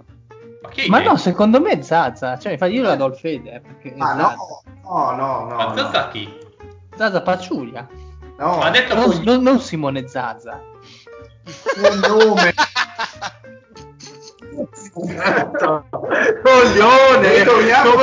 Ritorniamo quindi di chi era il turno del Pat. No, ma scusa, però l'ultima volta che facciamo con la connessione dello zio, perché veramente o ti metti una fibra decente o questo podcast muore tutto. Il Patrick vince solo perché lui capisce le domande. Sì, ufficiale.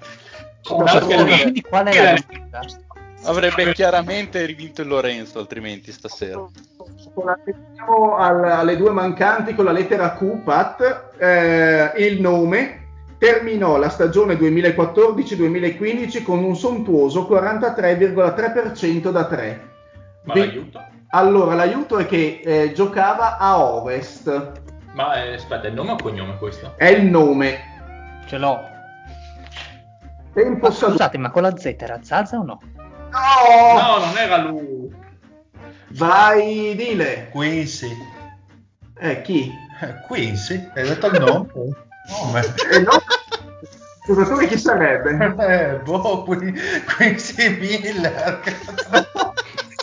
Cazzo, vai Mario. Arco io dico Pondexter. Ha detto Quincy Pondexter, bravo Mario. E quindi torniamo alla lettera Z, il cognome. Vince il suo primo titolo e unico negli States nel 2017. Scusate, ovviamente, ma io questo lo googlo, non me ne frega niente. No, ovviamente vince il titolo negli States, non ho specificato di che sesso è il giocatore. Zanna Lasini, gran vecchio cuore. Cazzo, mi stavo per dirlo per gioco, invece tanto non te la dà, zio. Magari. Allora facciamo il conteggio, partiamo dall'ultimo, anzi dagli ultimi in questo caso. Abbiamo con 3 risposte esatte il Dile, bravo Dile, e Lorenzo E Lorenzo si dimostra questo caro, bravo Lorenzo. Sono stato palesemente boicottato. Al terzo posto il Fede con 4 risposte corrette. Bravo Fede. E adesso voi lo sentite? Io, vai e viene, vai e viene. Allora abbiamo subito il vincitore, quindi alzo la mano al vincitore Pat del Medico con 1, 2, 3, 4, 5, 6, 7, 8, 9 risposte e mezzo. E il vincitore di questa edizione, perché il Mario ne ha indovinate solo 7, quindi bravo. Ma come 9 e mezzo? Perché 9 e mezzo? Perché c'è anche la mezza di come ha depistato sapientemente alla prima domanda. Quindi c'è una vittoria palesemente con l'asterisco. Perché? Io non lo so, io mi sento vincitore morale, la New Wave. Io ti darei la vittoria per DPCM, Mario.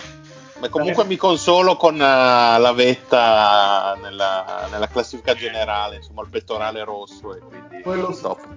Iniziata questo terzo passaparola, aspetteremo il prossimo. Aspetteremo il prossimo che, ricordiamolo, sarà sulla vita del Pat. Puttana. Però lo farò io, tra l'altro, non lo farà il Pat. E io non saprò la risposta. Esatto. Pat sarà come Charlie Chaplin che arriva terzo nel concorso per i sosia di Charlie Chaplin.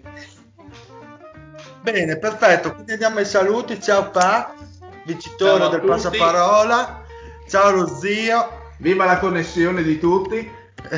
Ciao Lorenzo. Buona serata a tutti, soprattutto ai 71enni brianzoli che si divertono davanti ai conventi. Bravo Pat. Tutti e tre ci sentono bene adesso. Grande. Ciao Fede. Bella Regas. Buon imminente lockdown a tutti. Ciao Mario, che dobbiamo portare allegria, Fede, su, dai. Vabbè, dai, buona meno imminente riapertura dell'Austria, però prima o poi succede anche quello. Ciao Mario. Non sento, mi hanno salutato. È veramente un vincito. E non sta a perdere il Mario. Buona serata a tutti, soprattutto a Zazza Paciulia. Vero vincitore. Un saluto anche dal Dile, alla prossima. Yeah.